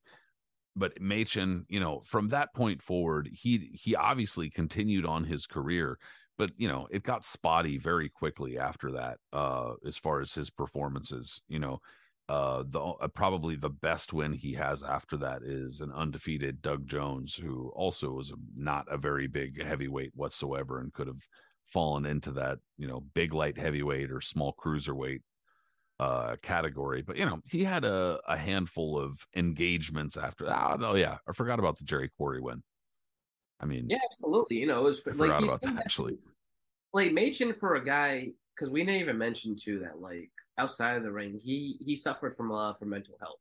Like he had a lot of issues going on from you know anxiety and I think a, a lot of a lot of different things that he, and he was he spent a lot of time in the mental institutions for that too because of things he was going on.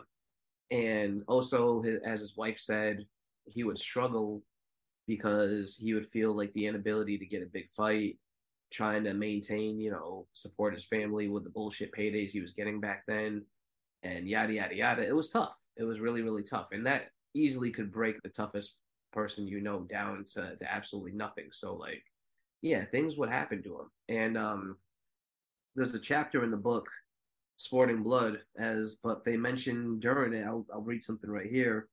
Um, on December twelfth, 1962, this is just like an instance of what was going on with Machen.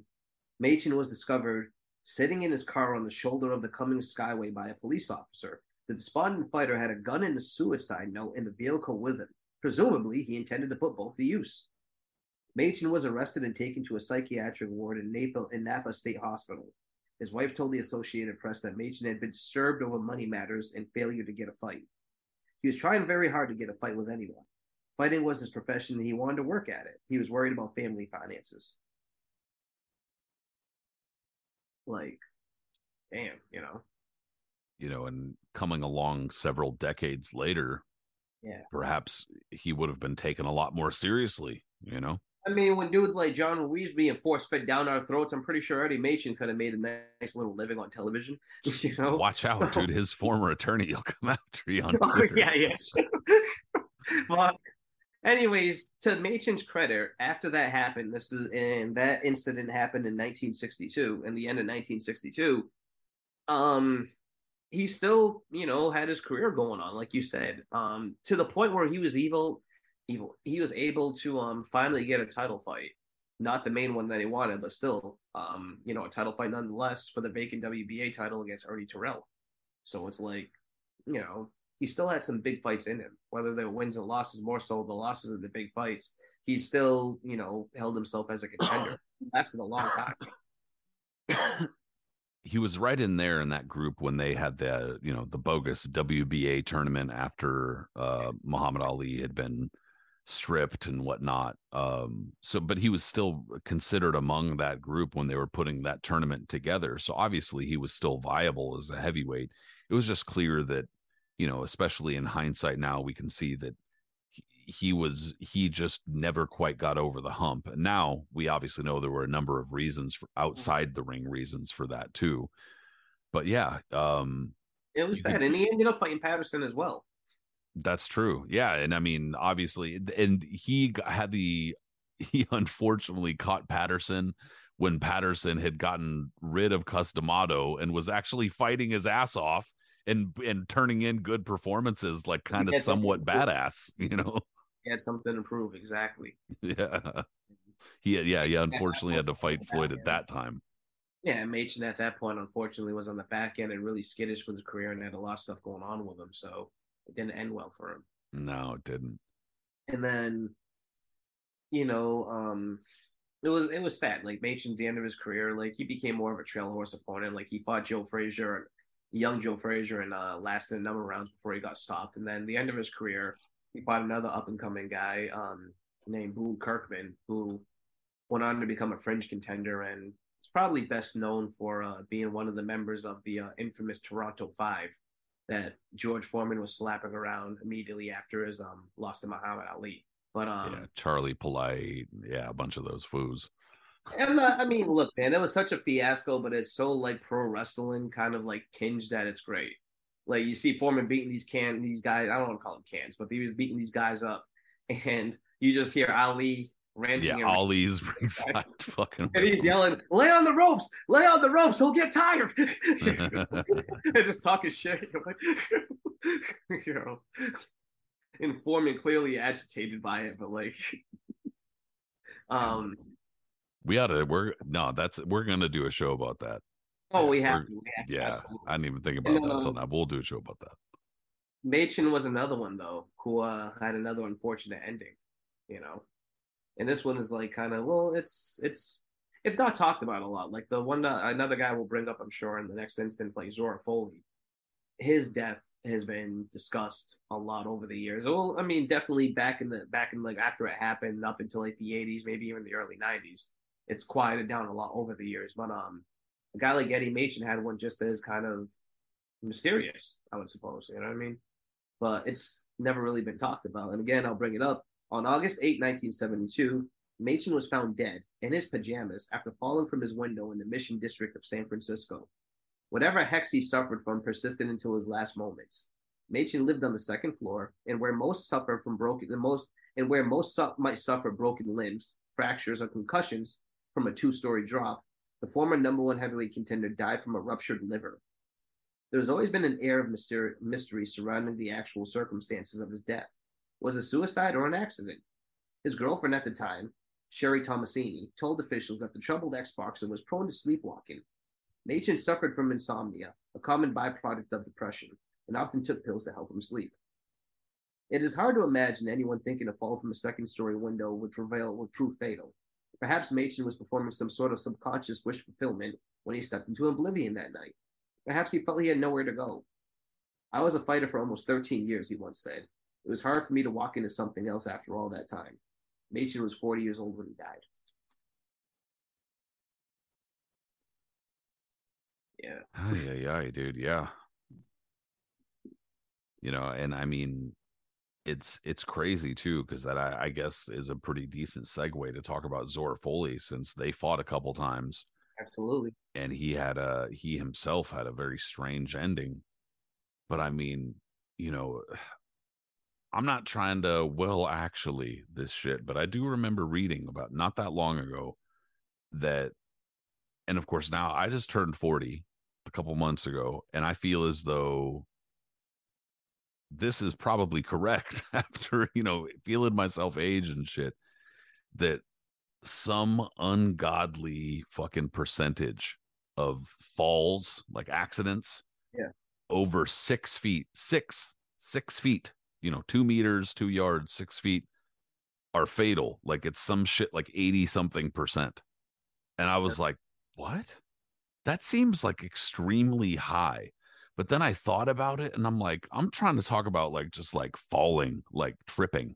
And I'm like trying to make sure I don't break my fucking arm just tripping to the ground and shit. And I'm like, you know, yeah, falling like six feet and then like your entire body weight and you know, I, I could guess I could kind of see that shit. So anyway, I'm again, I'm not trying to like scientifically it's possible, but it I mean I could I could see that if you fell the right way, it could fuck you up but still it's very scary to think about like imagining that you're that height. Well like i remember because you know me living in new york city i'm, I'm on balcony i've been on plenty of balconies in my yeah, time. I'm sure. And uh, i remember like my buddy he lived in a small apartment that had a very small balcony and like the the height of the thing that was like blocking you from tipping over was not that high. And so i wasn't comfortable standing I, I really wasn't that comfortable standing over it because it wasn't like we were actually sober when we were outside there on the balcony. Usually, it wasn't like sitting there. You know what I mean? So I would always make sure I was sitting on a chair, just sitting down like eye level to what I was doing. But I just remember one time we were like leaning over and looking over the whole thing. And I just like leaned over and I slipped slightly and I grabbed on. I just looked. I'm like, we were like 16 levels up or something ridiculous. And I'm like, dude. Yeah, that's death. Yeah, it's instant. but, you know, I'm not a height. I don't like heights at all. So seeing something like that kind of bugs me. I'm just like, that's just like making like my palms sweaty and shit. Just you describing right, it, I'm like, ugh, fuck that. Welcome to the city, man. But yeah, it was unfortunate about Machen. But this is a good, like you said, a good segue into another contender because they're all kind of snake bitten in their own way. Zora Folley. Yeah, well, and they all just kind of intertwine with their careers, and you know, you, uh, you know, I'll, again, a big reason for that was that Patterson wouldn't fight him, or at least wouldn't fight him in short order, you know, and so they all wind up having to beat each other up.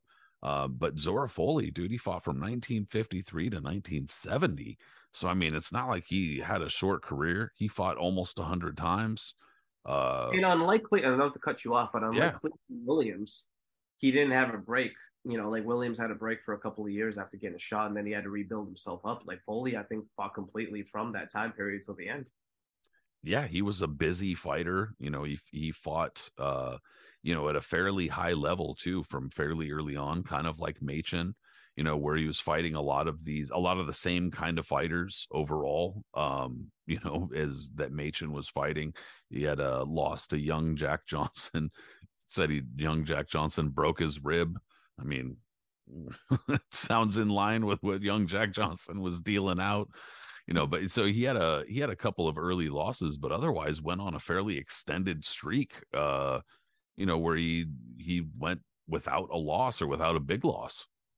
Yeah, you know, another one of those guys that like you, you know, back in the fifties and the in the mid to late fifties, you had your middling contenders, you had your gatekeepers and just, you know, tough guys they had to go over the hump, like young Jack Johnson. Um, I think Machen, not Machen, excuse me, we're talking about Zora Folley now. Zora Folley, I believe, for that fight, had an injury, pre existing injury with his rib or something going on into it. And they told him beforehand that they didn't want him to fight. And he, you know, he ended up going through with it. And um, because of it, like his you know his ribs and Johnson being such just a brute and all the way he was, you know, he got injured and ended up getting stopped because of it. But his other loss before that was a guy that we brought up before, Johnny Johnny Summerlin, who was another contender from that time period. Who Patterson and D'Amato made sure that um they had nothing to do with because that would have been a fight that would have been a lot more tougher than say a um uh we already said Tom McNeely, who was another middling contender. Um, cut and shoot Harris. Yeah, Roy Harris. Yeah. Roy Harris, yeah. right. So notice a pattern here too, and I don't mean to bring the race thing, but like a lot of those dudes were just white guys too that like they would find. Well, you know, and like that's like that popular old. fighters, you know what I mean? Like popular fighters, and like Roy Oh, Harris. you brought up you brought up Jack Johnson earlier. I mean, and Jack Johnson knew that that you know beating up on a white dude was going to be a lot more money than you know. All right, look, Roy Harris wasn't a bad fighter compared to some of the others Patterson defended against. All right, Tom he was actually a pretty decent fighter. He's just I mean, goofy, but Exactly. Yeah, cut and shoot. I mean, they, they, you got to play on him being a goofy Texan. That's fine. But like, he was a decent fighter. Tom McNeely, not so much. Pete Rademacher was a decent fighter, but he was an amateur. He had no business a heavyweight title as a pro. Um, Tommy Jackson was just an eccentric fighter, but he was decent. Like, you know, you got you got to look at it. But these guys were not Johnny Summerlin. These were not Zora Folley. These yeah, were these were actual good fighters. these were like very good fighters that had a good chance of knocking Patterson on his you know on his caboose, as um the late uh Keith Mullins once said. You know, so I mean, you move on. Like you know, he was fighting the same thing. The like maybe not the same consistency as Eddie Machen, who was fighting top guys back to back to back.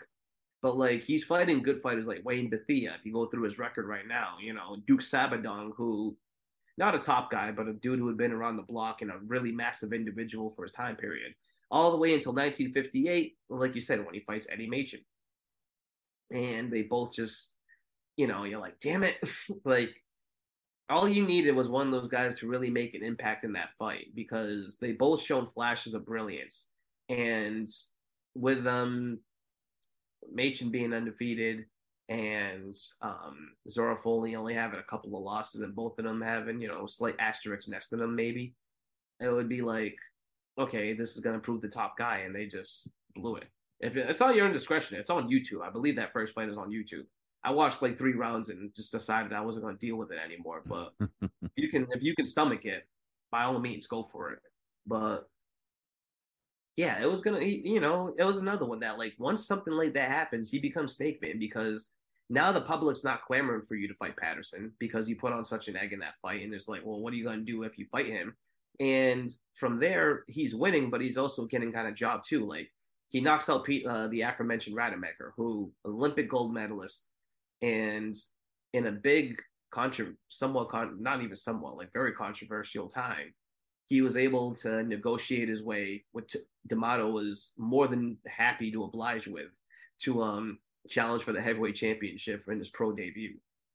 And so after you know Patterson getting off the canvas was able to knock out Rademacher, um, he decided to continue with his career because I think at first he said that had he beaten Patterson, he was going to retire. He was like, "Yeah, I'm going to beat him, knock him out, whatever, and then I'll retire immediately." After losing, he decided to continue on, and um, he had a couple of decent wins, but by any time he stepped up, he got beat up. And this is one of the first times that Zora Folley, probably feeling a little resentful for getting passed up by a novice as a pro, decided to turn on the anger issue and beat the shit out of Rademacher and stopping him. so he had every right to, did you say? Hell yeah, dude. I mean, Rademacher was like not a bad fighter, but you know, this fucking pro debut, dude. Damn. Like- I've been toiling along with six, almost 60 pro fights, fought everybody that needs that that I've been thrown against, then screwed over because he was just screwed against Henry Cooper right before that. Oh, actually, no, he's going to get screwed right after this fight. Then, like, things like that. And, you know, he just, and he's like, what the fuck? Yeah, Henry Cooper, you know, beloved British fighter even to this day, but also, uh, you know, for good reason. Uh, he won. He won the uh, Lonsdale belt outright three times, which is, I believe, still a record in British boxing. Still hasn't happened since then, and is probably unlikely to happen again. And uh, you know, he was the British champion, and I think for a time he was also the European champion, and that was at a time when that those things actually meant something and uh, in any case, yeah, dude, you know, uh, he was also a good, hard hitting fighter. The problem was that I think in every single loss of his, he got cut to fucking ribbons, just to shit. I mean, great fighter, but man, if you touched him, he bled. And that was a big, big problem. Uh, it was a big problem against Zora Folley, too. Zora Folley cut him up pretty good, and Henry Cooper wound up winning a controversial decision despite getting cut up. Yeah, it was a bad one. I know that like that was one fight that Zoller uh, Folley felt reading a. There's a book out there, like a small biography book that you can find, and um, Folley felt that you know he got jobbed in that one. A lot of people did too. He dropped Cooper, like you said, he sliced him up more or less. I guess was in control more of the fight, and you know, being that they're in Cooper's backyard, he got jobbed, and that was the bad look that followed these guys. You know what I mean? So at that well, point, he knew that. Go ahead. I was just gonna say that was kind of like the that was the story of his career. Yeah. And it wound up also being kind of like how they characterized him after his death too, that he was like the hard luck guy, that he just had oh, bad totally. luck. So he he strings up a bunch of wins after that. You know what I mean? Kept very busy. And until by 1960, who does he have to run into? you know, the juggernaut of that entire era, Sonny Liston. Everybody and, got funneled to Sonny, dude. Poor guys. At some point or another, because you want Patterson, but Liston wanted Patterson. And you know, and everybody I think kind of knew all the contenders knew that Sonny was the baddest one of the group. Like they all knew it. And they all knew that at some point, since they were going to get a shot at Patterson, they were going to have to fight Liston, regardless if they wanted to or not. It just had to happen. And so, um, and all those guys that were like, you know, we talked about them and they were more than deserving. Liston just th- trashed them like they were nothing. Cleveland Williams couldn't get to the third round against Liston, and um, Zora Folley didn't last much better either. There's no footage of this fight. I've read about it. Um, someone, I think on bo- the old the old now defunct website boxing.com, someone had written about the fight and said that for three rounds it was actually really exciting because Folley like fought his ass off and tried as hard as he could, but he just you know wasn't going to do shit against Liston like any of those guys would. You know they're going to try, they're going to try their hardest, but yeah, I mean, in, in, just running into a brick wall. What are you gonna do? You know what I mean? Like it's it is what it is, dude. And Liston was the Liston was, I guess, the gatekeeper for far too long before he was the champion. He's and, on that Clubber Lang stuff, man. Like you're just gonna walk into a dude who's just gonna beat you into a bludgeon. And he was hungry. He was and he was mad. And he, you know, he was, mad. And he, he deserved he he deserved a title fight more than any of those guys. And, and, and he was not about to let any of them, you know, whoop his ass on national TV. It wasn't gonna happen. Especially someone like Zora Folley. I love Folley to death, but I mean, Folley was just too mild mannered to do anything, and too much of a counterpuncher, quiet, you know, laid back fighter to do anything against a dude like Liston. Like he was gonna be forced to fight. I'm sure he landed a couple of punches like Cleveland Williams did and so on, but nah, man, you know, Liston just treated him, just thrashed him like he did with everybody.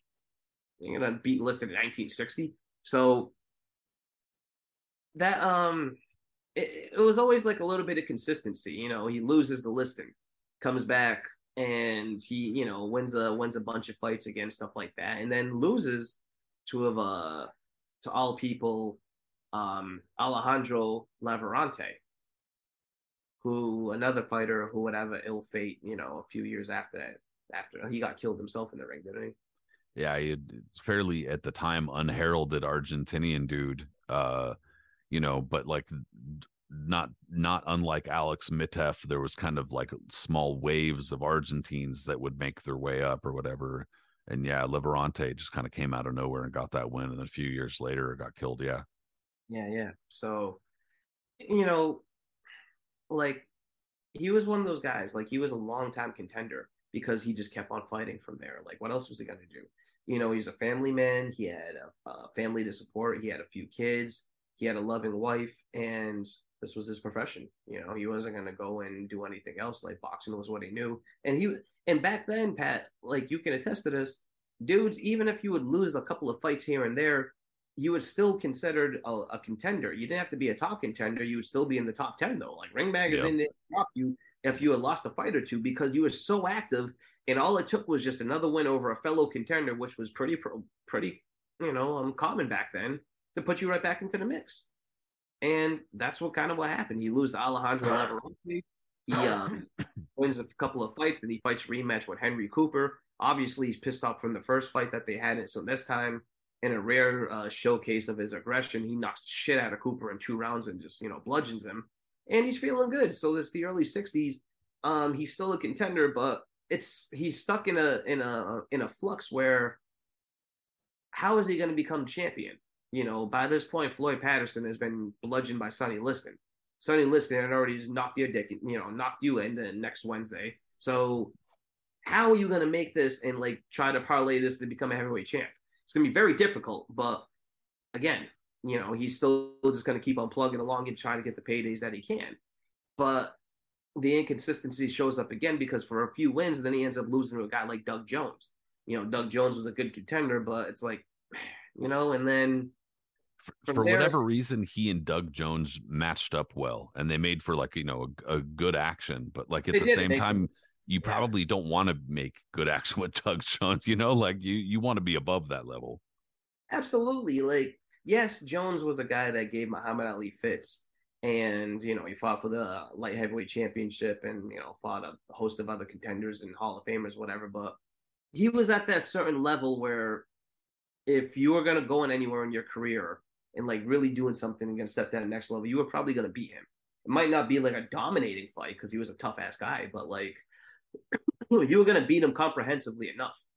And so Foley beats him, and then his inconsistencies himself gets up knocked out in the rematch. Is like, you know, it shows you where his level's at. That being said, he, you know, he still has a win. He still gets a win over George Chuvalo. Um, he ends up beating a very young and raw Oscar Bonavena. Um, you might have some input on that fight. Yeah, I mean there there wasn't really I I actually haven't read the wiki on it, but I could tell you it's basically, you know, Bonavena was cocky, he was undefeated, uh he had just come to the US and on top of that like you know, people will I don't, I don't know if it's out yet the bone of the Ringo for Star Plus the the new series, but people will learn he bit Oscar Bonavena in the Pan Am Games in 1963, I believe, he wound up getting disqualified because he bit a dude named Lee Carr. And so he, he got disqualified. And after getting disqualified, he was uh, suspended by the Argentine Boxing Federation. And so after he was suspended, he went to the US. And mm-hmm. so he turned pro in the US and, you know, thought he was hot shit, thought he was doing real great, and then ran into you know, ran into Zora Folley, who still had plenty left. You know, he was yeah. definitely not, you know, shot or by any means and just basically walked Bonavena around the ring, dude, and just had his way with him. You know, easily just whooped his ass because Bonavena had two left feet. You know, he he was really clumsy. He was kind of awkward, and he made that awkward style work for him in some fights. But at the same time, you know, for like a classic boxer, he was pretty easy to handle, and that's exactly what Zora Folley did. Was he handled his ass and you know uh, Folley had a few a few of those kinds of performances left in him. You know, he uh, Bob Foster when Bob Foster was trying to you know periodically make his way up to heavyweight and say like, oh okay, I got these light heavies handled. Let me go up to heavyweight. Boom, nope, sorry, buddy, get back down there. That yeah, happened a couple times to him, and that was one of the times was you know Zora Folley wound up uh, beating Bob Foster. So you know that set him up, you know, against these kind of like B level uh, guys, or I mean, at the time, B level guys wound up setting him up for a shot at Muhammad Ali, you know, the a famous shot at Muhammad Ali in 1967. But uh, as you kind of mentioned earlier, a lot of Zora Folley's story was that he was a quiet guy. He was a nice guy. He was kind of like, you know, gee golly gosh, you know, type of guy. And that was a little bit of the story behind the Ali fight, too. Oh, absolutely. Like Ali was back then, Ali was at his most braggadocious and he found a way to like antagonize all of his opponents and make fun of him and all this other stuff, right? And he couldn't say anything bad about Folley. While, you know, he couldn't because Folley yeah, he wouldn't play the game, yeah. Wouldn't yeah, Folley wouldn't play the game with him, you know, and then I remember um there was like because it's again the, I forgot the name of the book. I have it on my phone. I'd have to like find it, but like there was they they go into they document the fight pretty you know go in depth pretty well about it but like a couple of things they talk about is that like in the pre-fight interviews because this is still the late 60s Um, it's a little bit of controversy that Muhammad Ali changed his name from Cassius Clay to Ali. People still like to play "What's my name" game, and yeah, and all that stuff, right? That was like a common theme with opponents. and reporters would jab at him too like they would they would say like oh so what do you, what, what do you think about this muslim thing you know shit like Yeah, that yeah, they would yeah, be like oh my exactly. god And Zora Folley, they asked Folley, they're like, so what Ali, they had a press conference and they're like, oh, you know, what do you, uh, what do you think about, uh, what do you call Ali? Do you think that's his name? And he said, what do you call him? He goes, I call him Muhammad Ali. And Ali tells her, he's like, yeah, thank you, brother. And Folley said something to the effect of, he was like, listen, Ali is a Muslim. He's like, I'm a Baptist. I believe in this and I do that. He believes in his religion. Like, I have no problem with what they believe. Like, he's cool. You know, like we all good. like, I'm not, he was like, I have no qualms with what he's, what he's about or what he wants to do. And Ali respected him for that. Ali was like, you know, this, he was like, Zora Folley is a very nice, he was like a very nice guy. He's been a long pro for a long time. He's so respectful every time. This is what he said. He said, every time I see him, he's always coming up to me. Thank you for the opportunity, champ. Thank you, Mr. Ali. I really appreciate you giving me a title fight. He was like, how can I get mad at a man like this? He was like, he's so sweet. and it's that's true. That was like his personality. He's Folley wasn't sucking up. He was just, you know, for a guy they had been through so much, went through the Patterson era the way he did, been shunned, had to fight Sonny Liston and all these other contenders that no one else wanted to fight because Cus D'Amato made sure that Patterson didn't have to fight them.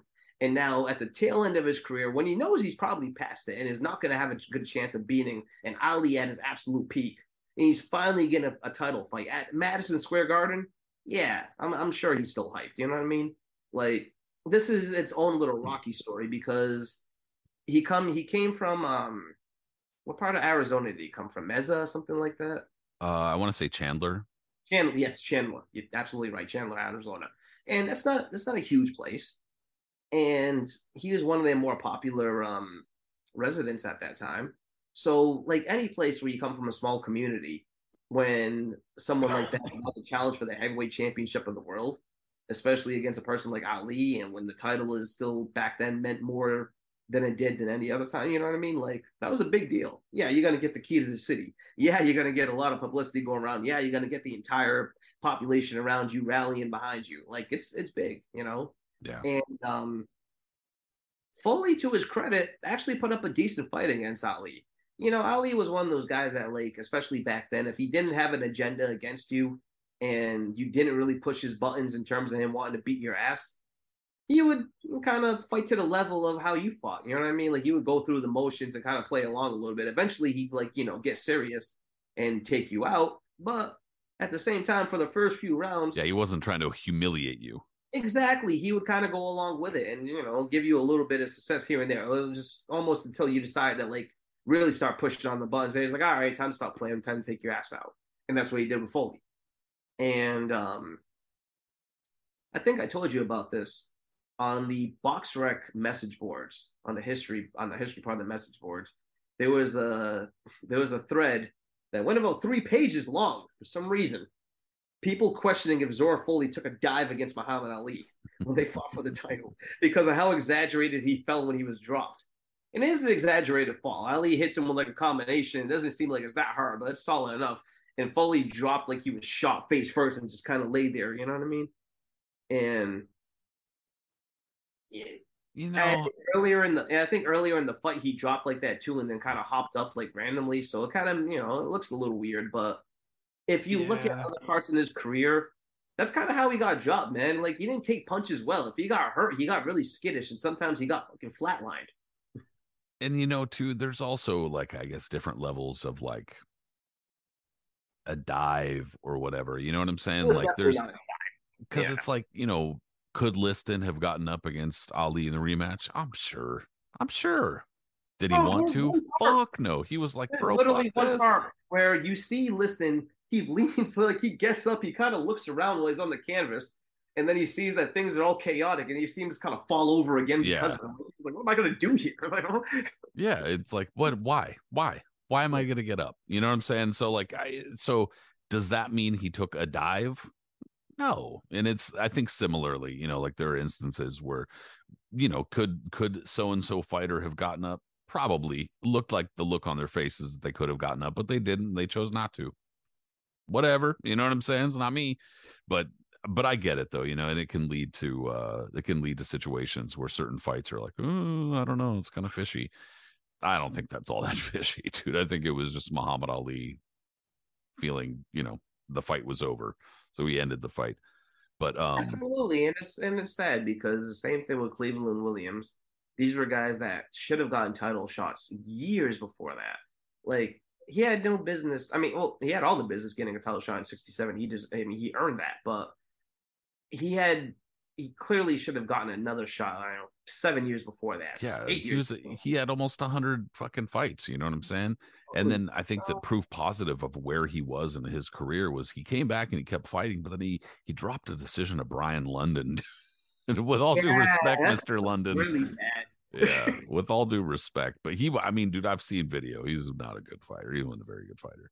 So I mean, No. you know, I mean, Brian London's most known for just getting obliterated by Muhammad Ali and others by then. Like, he's just, yeah, he was not. yeah, good. came from a fighting family, bless him, but not a super great fighter. And so if you're dropping a decision to Brian London, I think that says a lot about where you are in your career. Um, you know, and At least. For whatever Yeah, reason, Oscar Bonavena also wanted some revenge against him that he wound up getting, and and at Luna Park too, the legendary venue in Buenos Aires. But still, you know, at, at that point, it was just kind of like I think it was just for formality. You know, I don't think that it was it really meant all that much to defeat Zora Folley at that point. You know, No, because by the time he fights Mac Foster in 1970, Foster was the young. I mean, Foster had already lost to Jerry Quarry, but he is also uh, that young, super just monster puncher that was kind of wiping out the rest of the old stand-ins from the 50s and the late 60s. Kind of guys like Cleveland Williams and um, Zora Folley, for example. You know what I mean? Guys like that, like Eddie Machen. Well, he didn't fight Eddie Machen, but I'm just saying, like those guys they all fought someone from that era of like the early 70s that just like took them out for good. That was like, hey man, your your past is in the past. It's over now, you know. And that was Folley's last one. You look at it and it shows that I've never seen the fight. He got knocked down six times in one round. In the first round, like that's yeah, I'd say it's time to go. I mean, not only that, that's just some brutal mass masochist like shit that you just that's a referee that's just standing there with like blinders on his eyes going, huh? Who's gonna allow someone to get a drop six times in one yeah, round? how would that's yeah, that's a kind of kind of a lot. How would what's the score after that? Fucking like 10-3? I don't even Like- know because it's 10-6 after if you get dropped three times, right? I mean, I guess, yeah. I mean, What is it? What would that be? 10-3? it's like a yeah. At some point, you got to stop because it's just you can't mathematically win. So if Yeah, that was a, a lot. if that's a if that's a 10 rounder, you'd have to win the next like seven or eight rounds to even like salvage a draw fight. yeah, you better not get punched again. Fuck. Jesus Christ, man. 10 3. Yeah, it's kind of brutal. So I mean, well, and you could see, yeah, it was it was time for him to retire, but you know, his story doesn't end there because a Not couple. even close.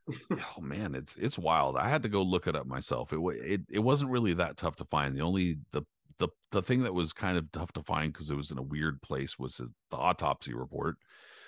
So you obviously see where this is going, but um, so the official story, according to the police, was that Zora Folley went with a childhood friend to a hotel and he his childhood friend his childhood friend's wife and they and his wife's friend were mm. all having drinks and at like 1 a.m they went out to the hotel pool.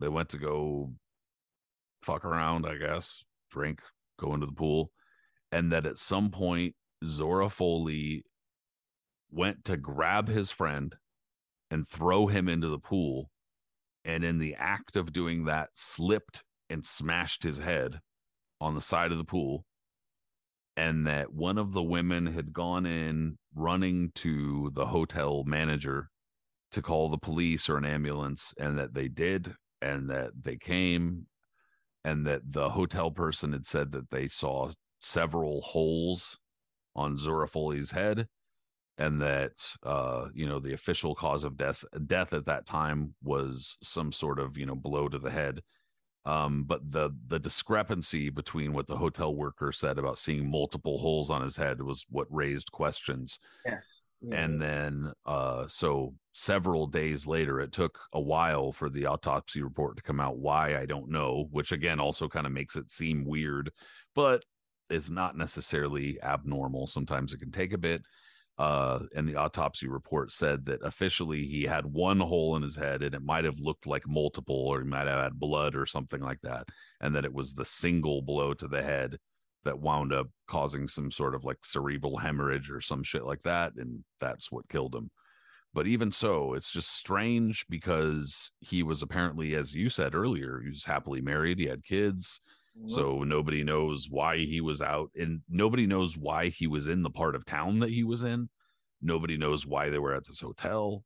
Nobody knows why his wife wasn't with him. Like, they found out so the that that book that was that was written you can i think you can order it or so i'm sure if you google it it's out somewhere but like when i read it and the guy the guy who wrote it um similar to what you would do pat you know what i mean he he became like a psychopath and just started went to a library and just started pulling through footage like just microfilms of hours and hours of hours of stuff because you need it because like you get it man you need to get the first answer. I was like, similar to me, psychopath. And I'm like, no, that's true. You got it. True, true. You Yeah, in a good. I say, I say that I say that in a respectful, like a psychopath in a Yeah, good yeah, way. yeah. Like, not you know what I mean. Like, um, you're there to get answers. Like, you're a fucking researcher, and that's and that's a respectable thing to do. And being researchers, and being a researcher, especially a historical researcher, um, regardless if it regardless if it's boxing or whatever, um, you got to do some dirty work, man. Like, and it's gonna be arduous, like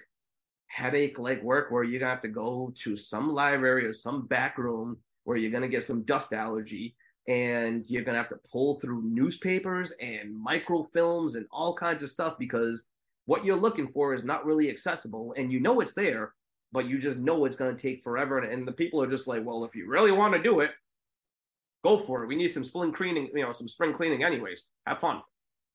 And you the guy spent hours upon hours upon hours just pulling through films and films and night all these different things trying to find anything that he could and then he was finding these things. And then he finally found the like the police reports of what he was looking for and like you said the autopsies of what he was like trying to find and it was like um and then from interviewing the family and all that he started putting things together and Zora Folley had a good friend. I think his name was Artis was the first name.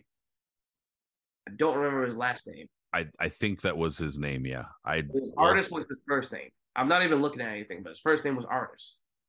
I'm about to tell you right now, but go ahead. And you know, they were boys, whatever. And like you said, they were at a hotel that day. But what was but what happened was Zora Folley, I believe in the book they said put um made a reservation under a under a different name. Okay. So he put a he put a reservation under a different name, and the reason why he did that is like you alluded to. Even though he was married with children, he was fooling around. Yeah. Artis Broom. Artis Broom, exactly. Artis Broom was the Yes. dude's name. Yeah. That was his friend. Artis Broom was, and what made this interesting too is that Artis Broom was a sketchy individual with a very sketchy past. The guy had a criminal record, had a lot of stuff going on with him. And if you look at Zora Folley, you'd be kind of surprised that you hang out with a character like Artis Broom. So that's what made it kind of like, hmm, what went down here? Because Yeah, it it's well, and that's what, and that's almost makes it even like sketchier in my opinion, because like it's Broom like wasn't a good dude. There's- He wasn't a good person. There was a lot going on with him. I can't off the top of my head remember exactly all the things he was into, but it was a lot. It was a lot of backdoor stuff.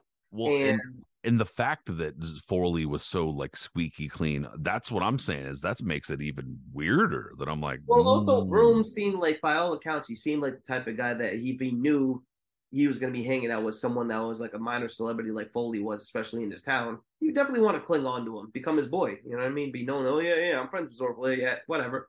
Easy. Yeah. Know, like Mike Tyson had them. Everybody got their hangarounds, Yeah. and that became like Folley's bro though. So Folley, I believe, did an assumed name. He put himself under you know a different a different name because he was fooling around. And I think his son, Zora Folley, one of Zora Folley's kid, even said as much. He was like, "My dad probably was fooling around." You know, a lot of people were doing that back then. Even though you got a family, you got everything like that. still was happening. So they go to the pool, and Artis Broom's wife was interviewed because she was there that night. She talked about it. She remembered that. She remembered it. And Mhm. she said that, yeah, they were like fooling around at the pool. They were like kind of slipping. And then as he was trying to shove Artis in there, he slipped himself. And he said that, and she said that in that pool, there was like a divider in, in the middle of it somehow that like made like the lower end section, the bigger end section, something, whatever it was. But that divider, they think that's where smacked his head on that somehow. And like, you know, ended up Yeah. killing himself. But um it was just because of all the circumstances surrounding it, him hanging out with a sketchy guy like Artis Broom was a former convict, him putting himself under a different name, so it was hard to find out where he was actually being located and what the hell was going on.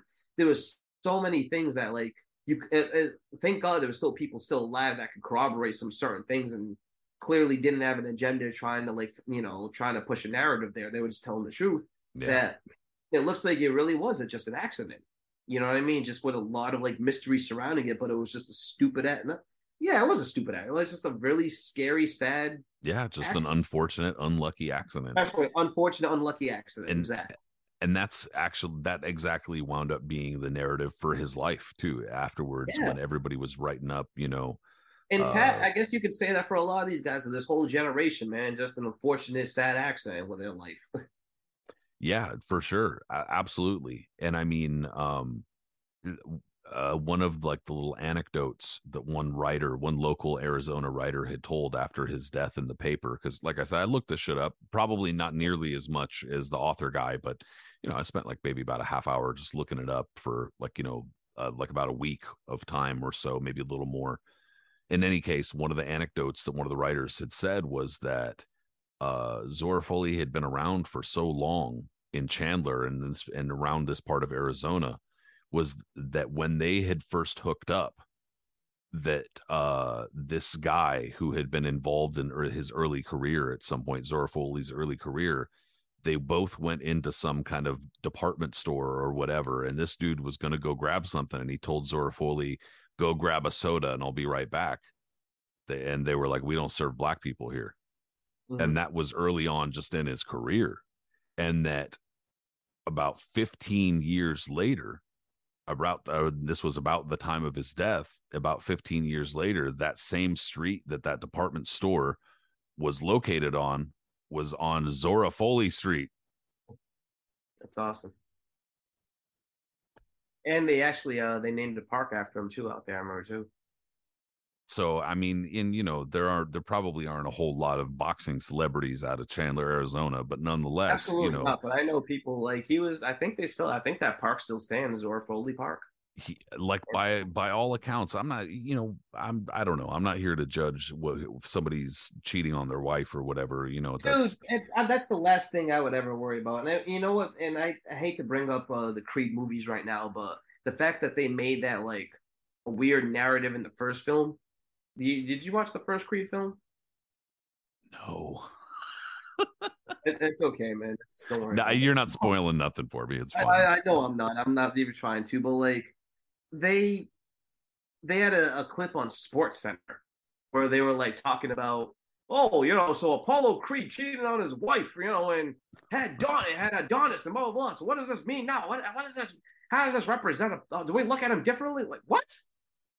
Every you know, this is i'm i don't like it i'm not going to celebrate it no, But at the no. same I time, mean, I'm just saying we can't act like Yeah, this. yeah. Is, you know what I mean? We can't act like it's unique either yeah especially in terms of celebrities and sports celebrities.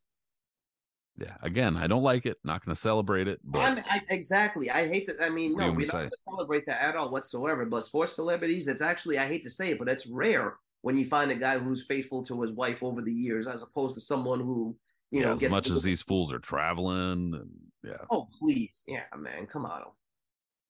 yeah it's bad but it's not surprising and so i mean that's kind of That where was- That's how it ended with Zora Folley, man. You know, and like Yeah, there's there's some there's a few like we said we could probably end up doing a two parter out of this because I think we're gonna, yeah, because gonna have to man because look how much we just I- covered on the three main ones right here. I, I know. I'd actually just now looked up at the clock and I was like, oh, Jesus, we've actually, you know, but that's just how that's often how it winds up going. We have a couple other of, you know, things we need to catch up on as far as shows, but we're definitely going to have to come back to this one.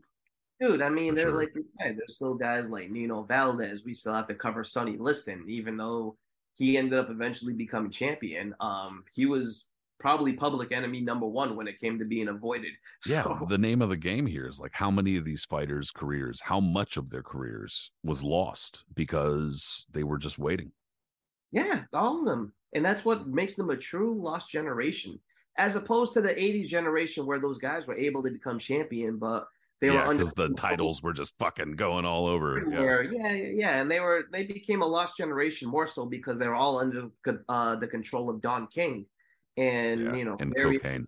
of cocaine, and yeah, it's the '80s substances. You know what I mean? Yeah. These guys became a lost generation because they were shunned from even sniffing at the title because of a psycho manager who made sure that anybody who with an inkling of talent that had a, a chance of beating Patterson um, was somehow aligned with the mob, even if they weren't, and therefore had no chance. And then you had all these other fighters um, being force fed down the public's throat to to fight Patterson for the belt, and that's why Patterson remains probably the only heavyweight champion who had a better post fight career than he did as being champion.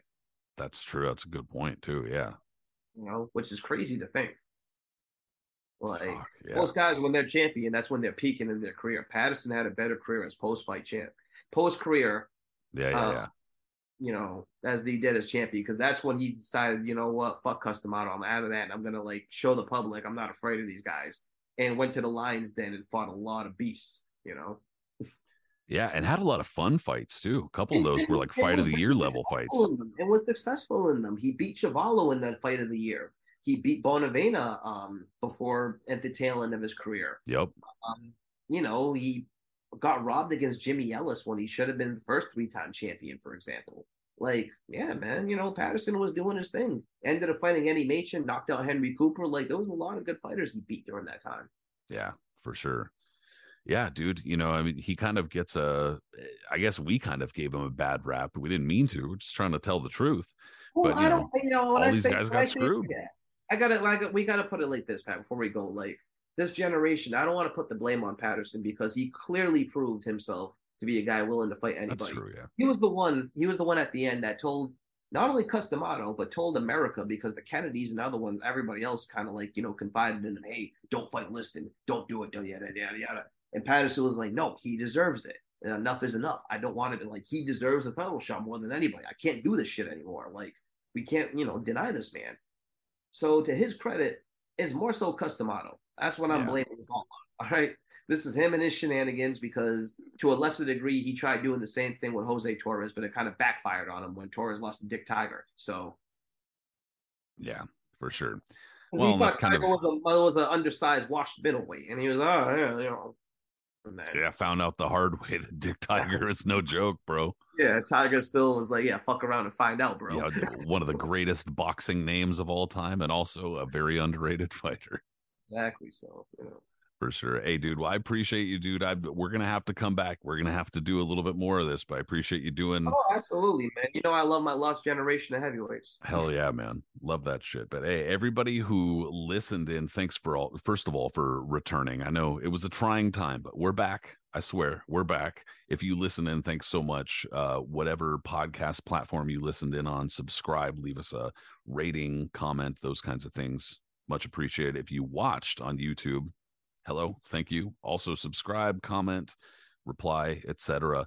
As far as social media goes, the Knuckles and Gloves podcast is also on. Uh, you know, we're on Twitter, of course, but we're on Instagram and Facebook. I mean, we're on Twitter as long as it lasts. I don't know, dude. There's some weird new change every single day. uh, well, i'm not gonna. Fucking- I don't, I, you know, man, Whatever. I, I retweet your stuff. I retweet a couple of things. I'll yeah. I, mean if you talk to me i'll talk back but i don't know about all this whole thing but in the mm-hmm. meanwhile regardless we are there so my boy Aris Pina is there's punch zone Aris me patrick connor and there's patrick m connor and say hi we'll say hi back. Aris, we'll talk soon, bro. Good one, yo.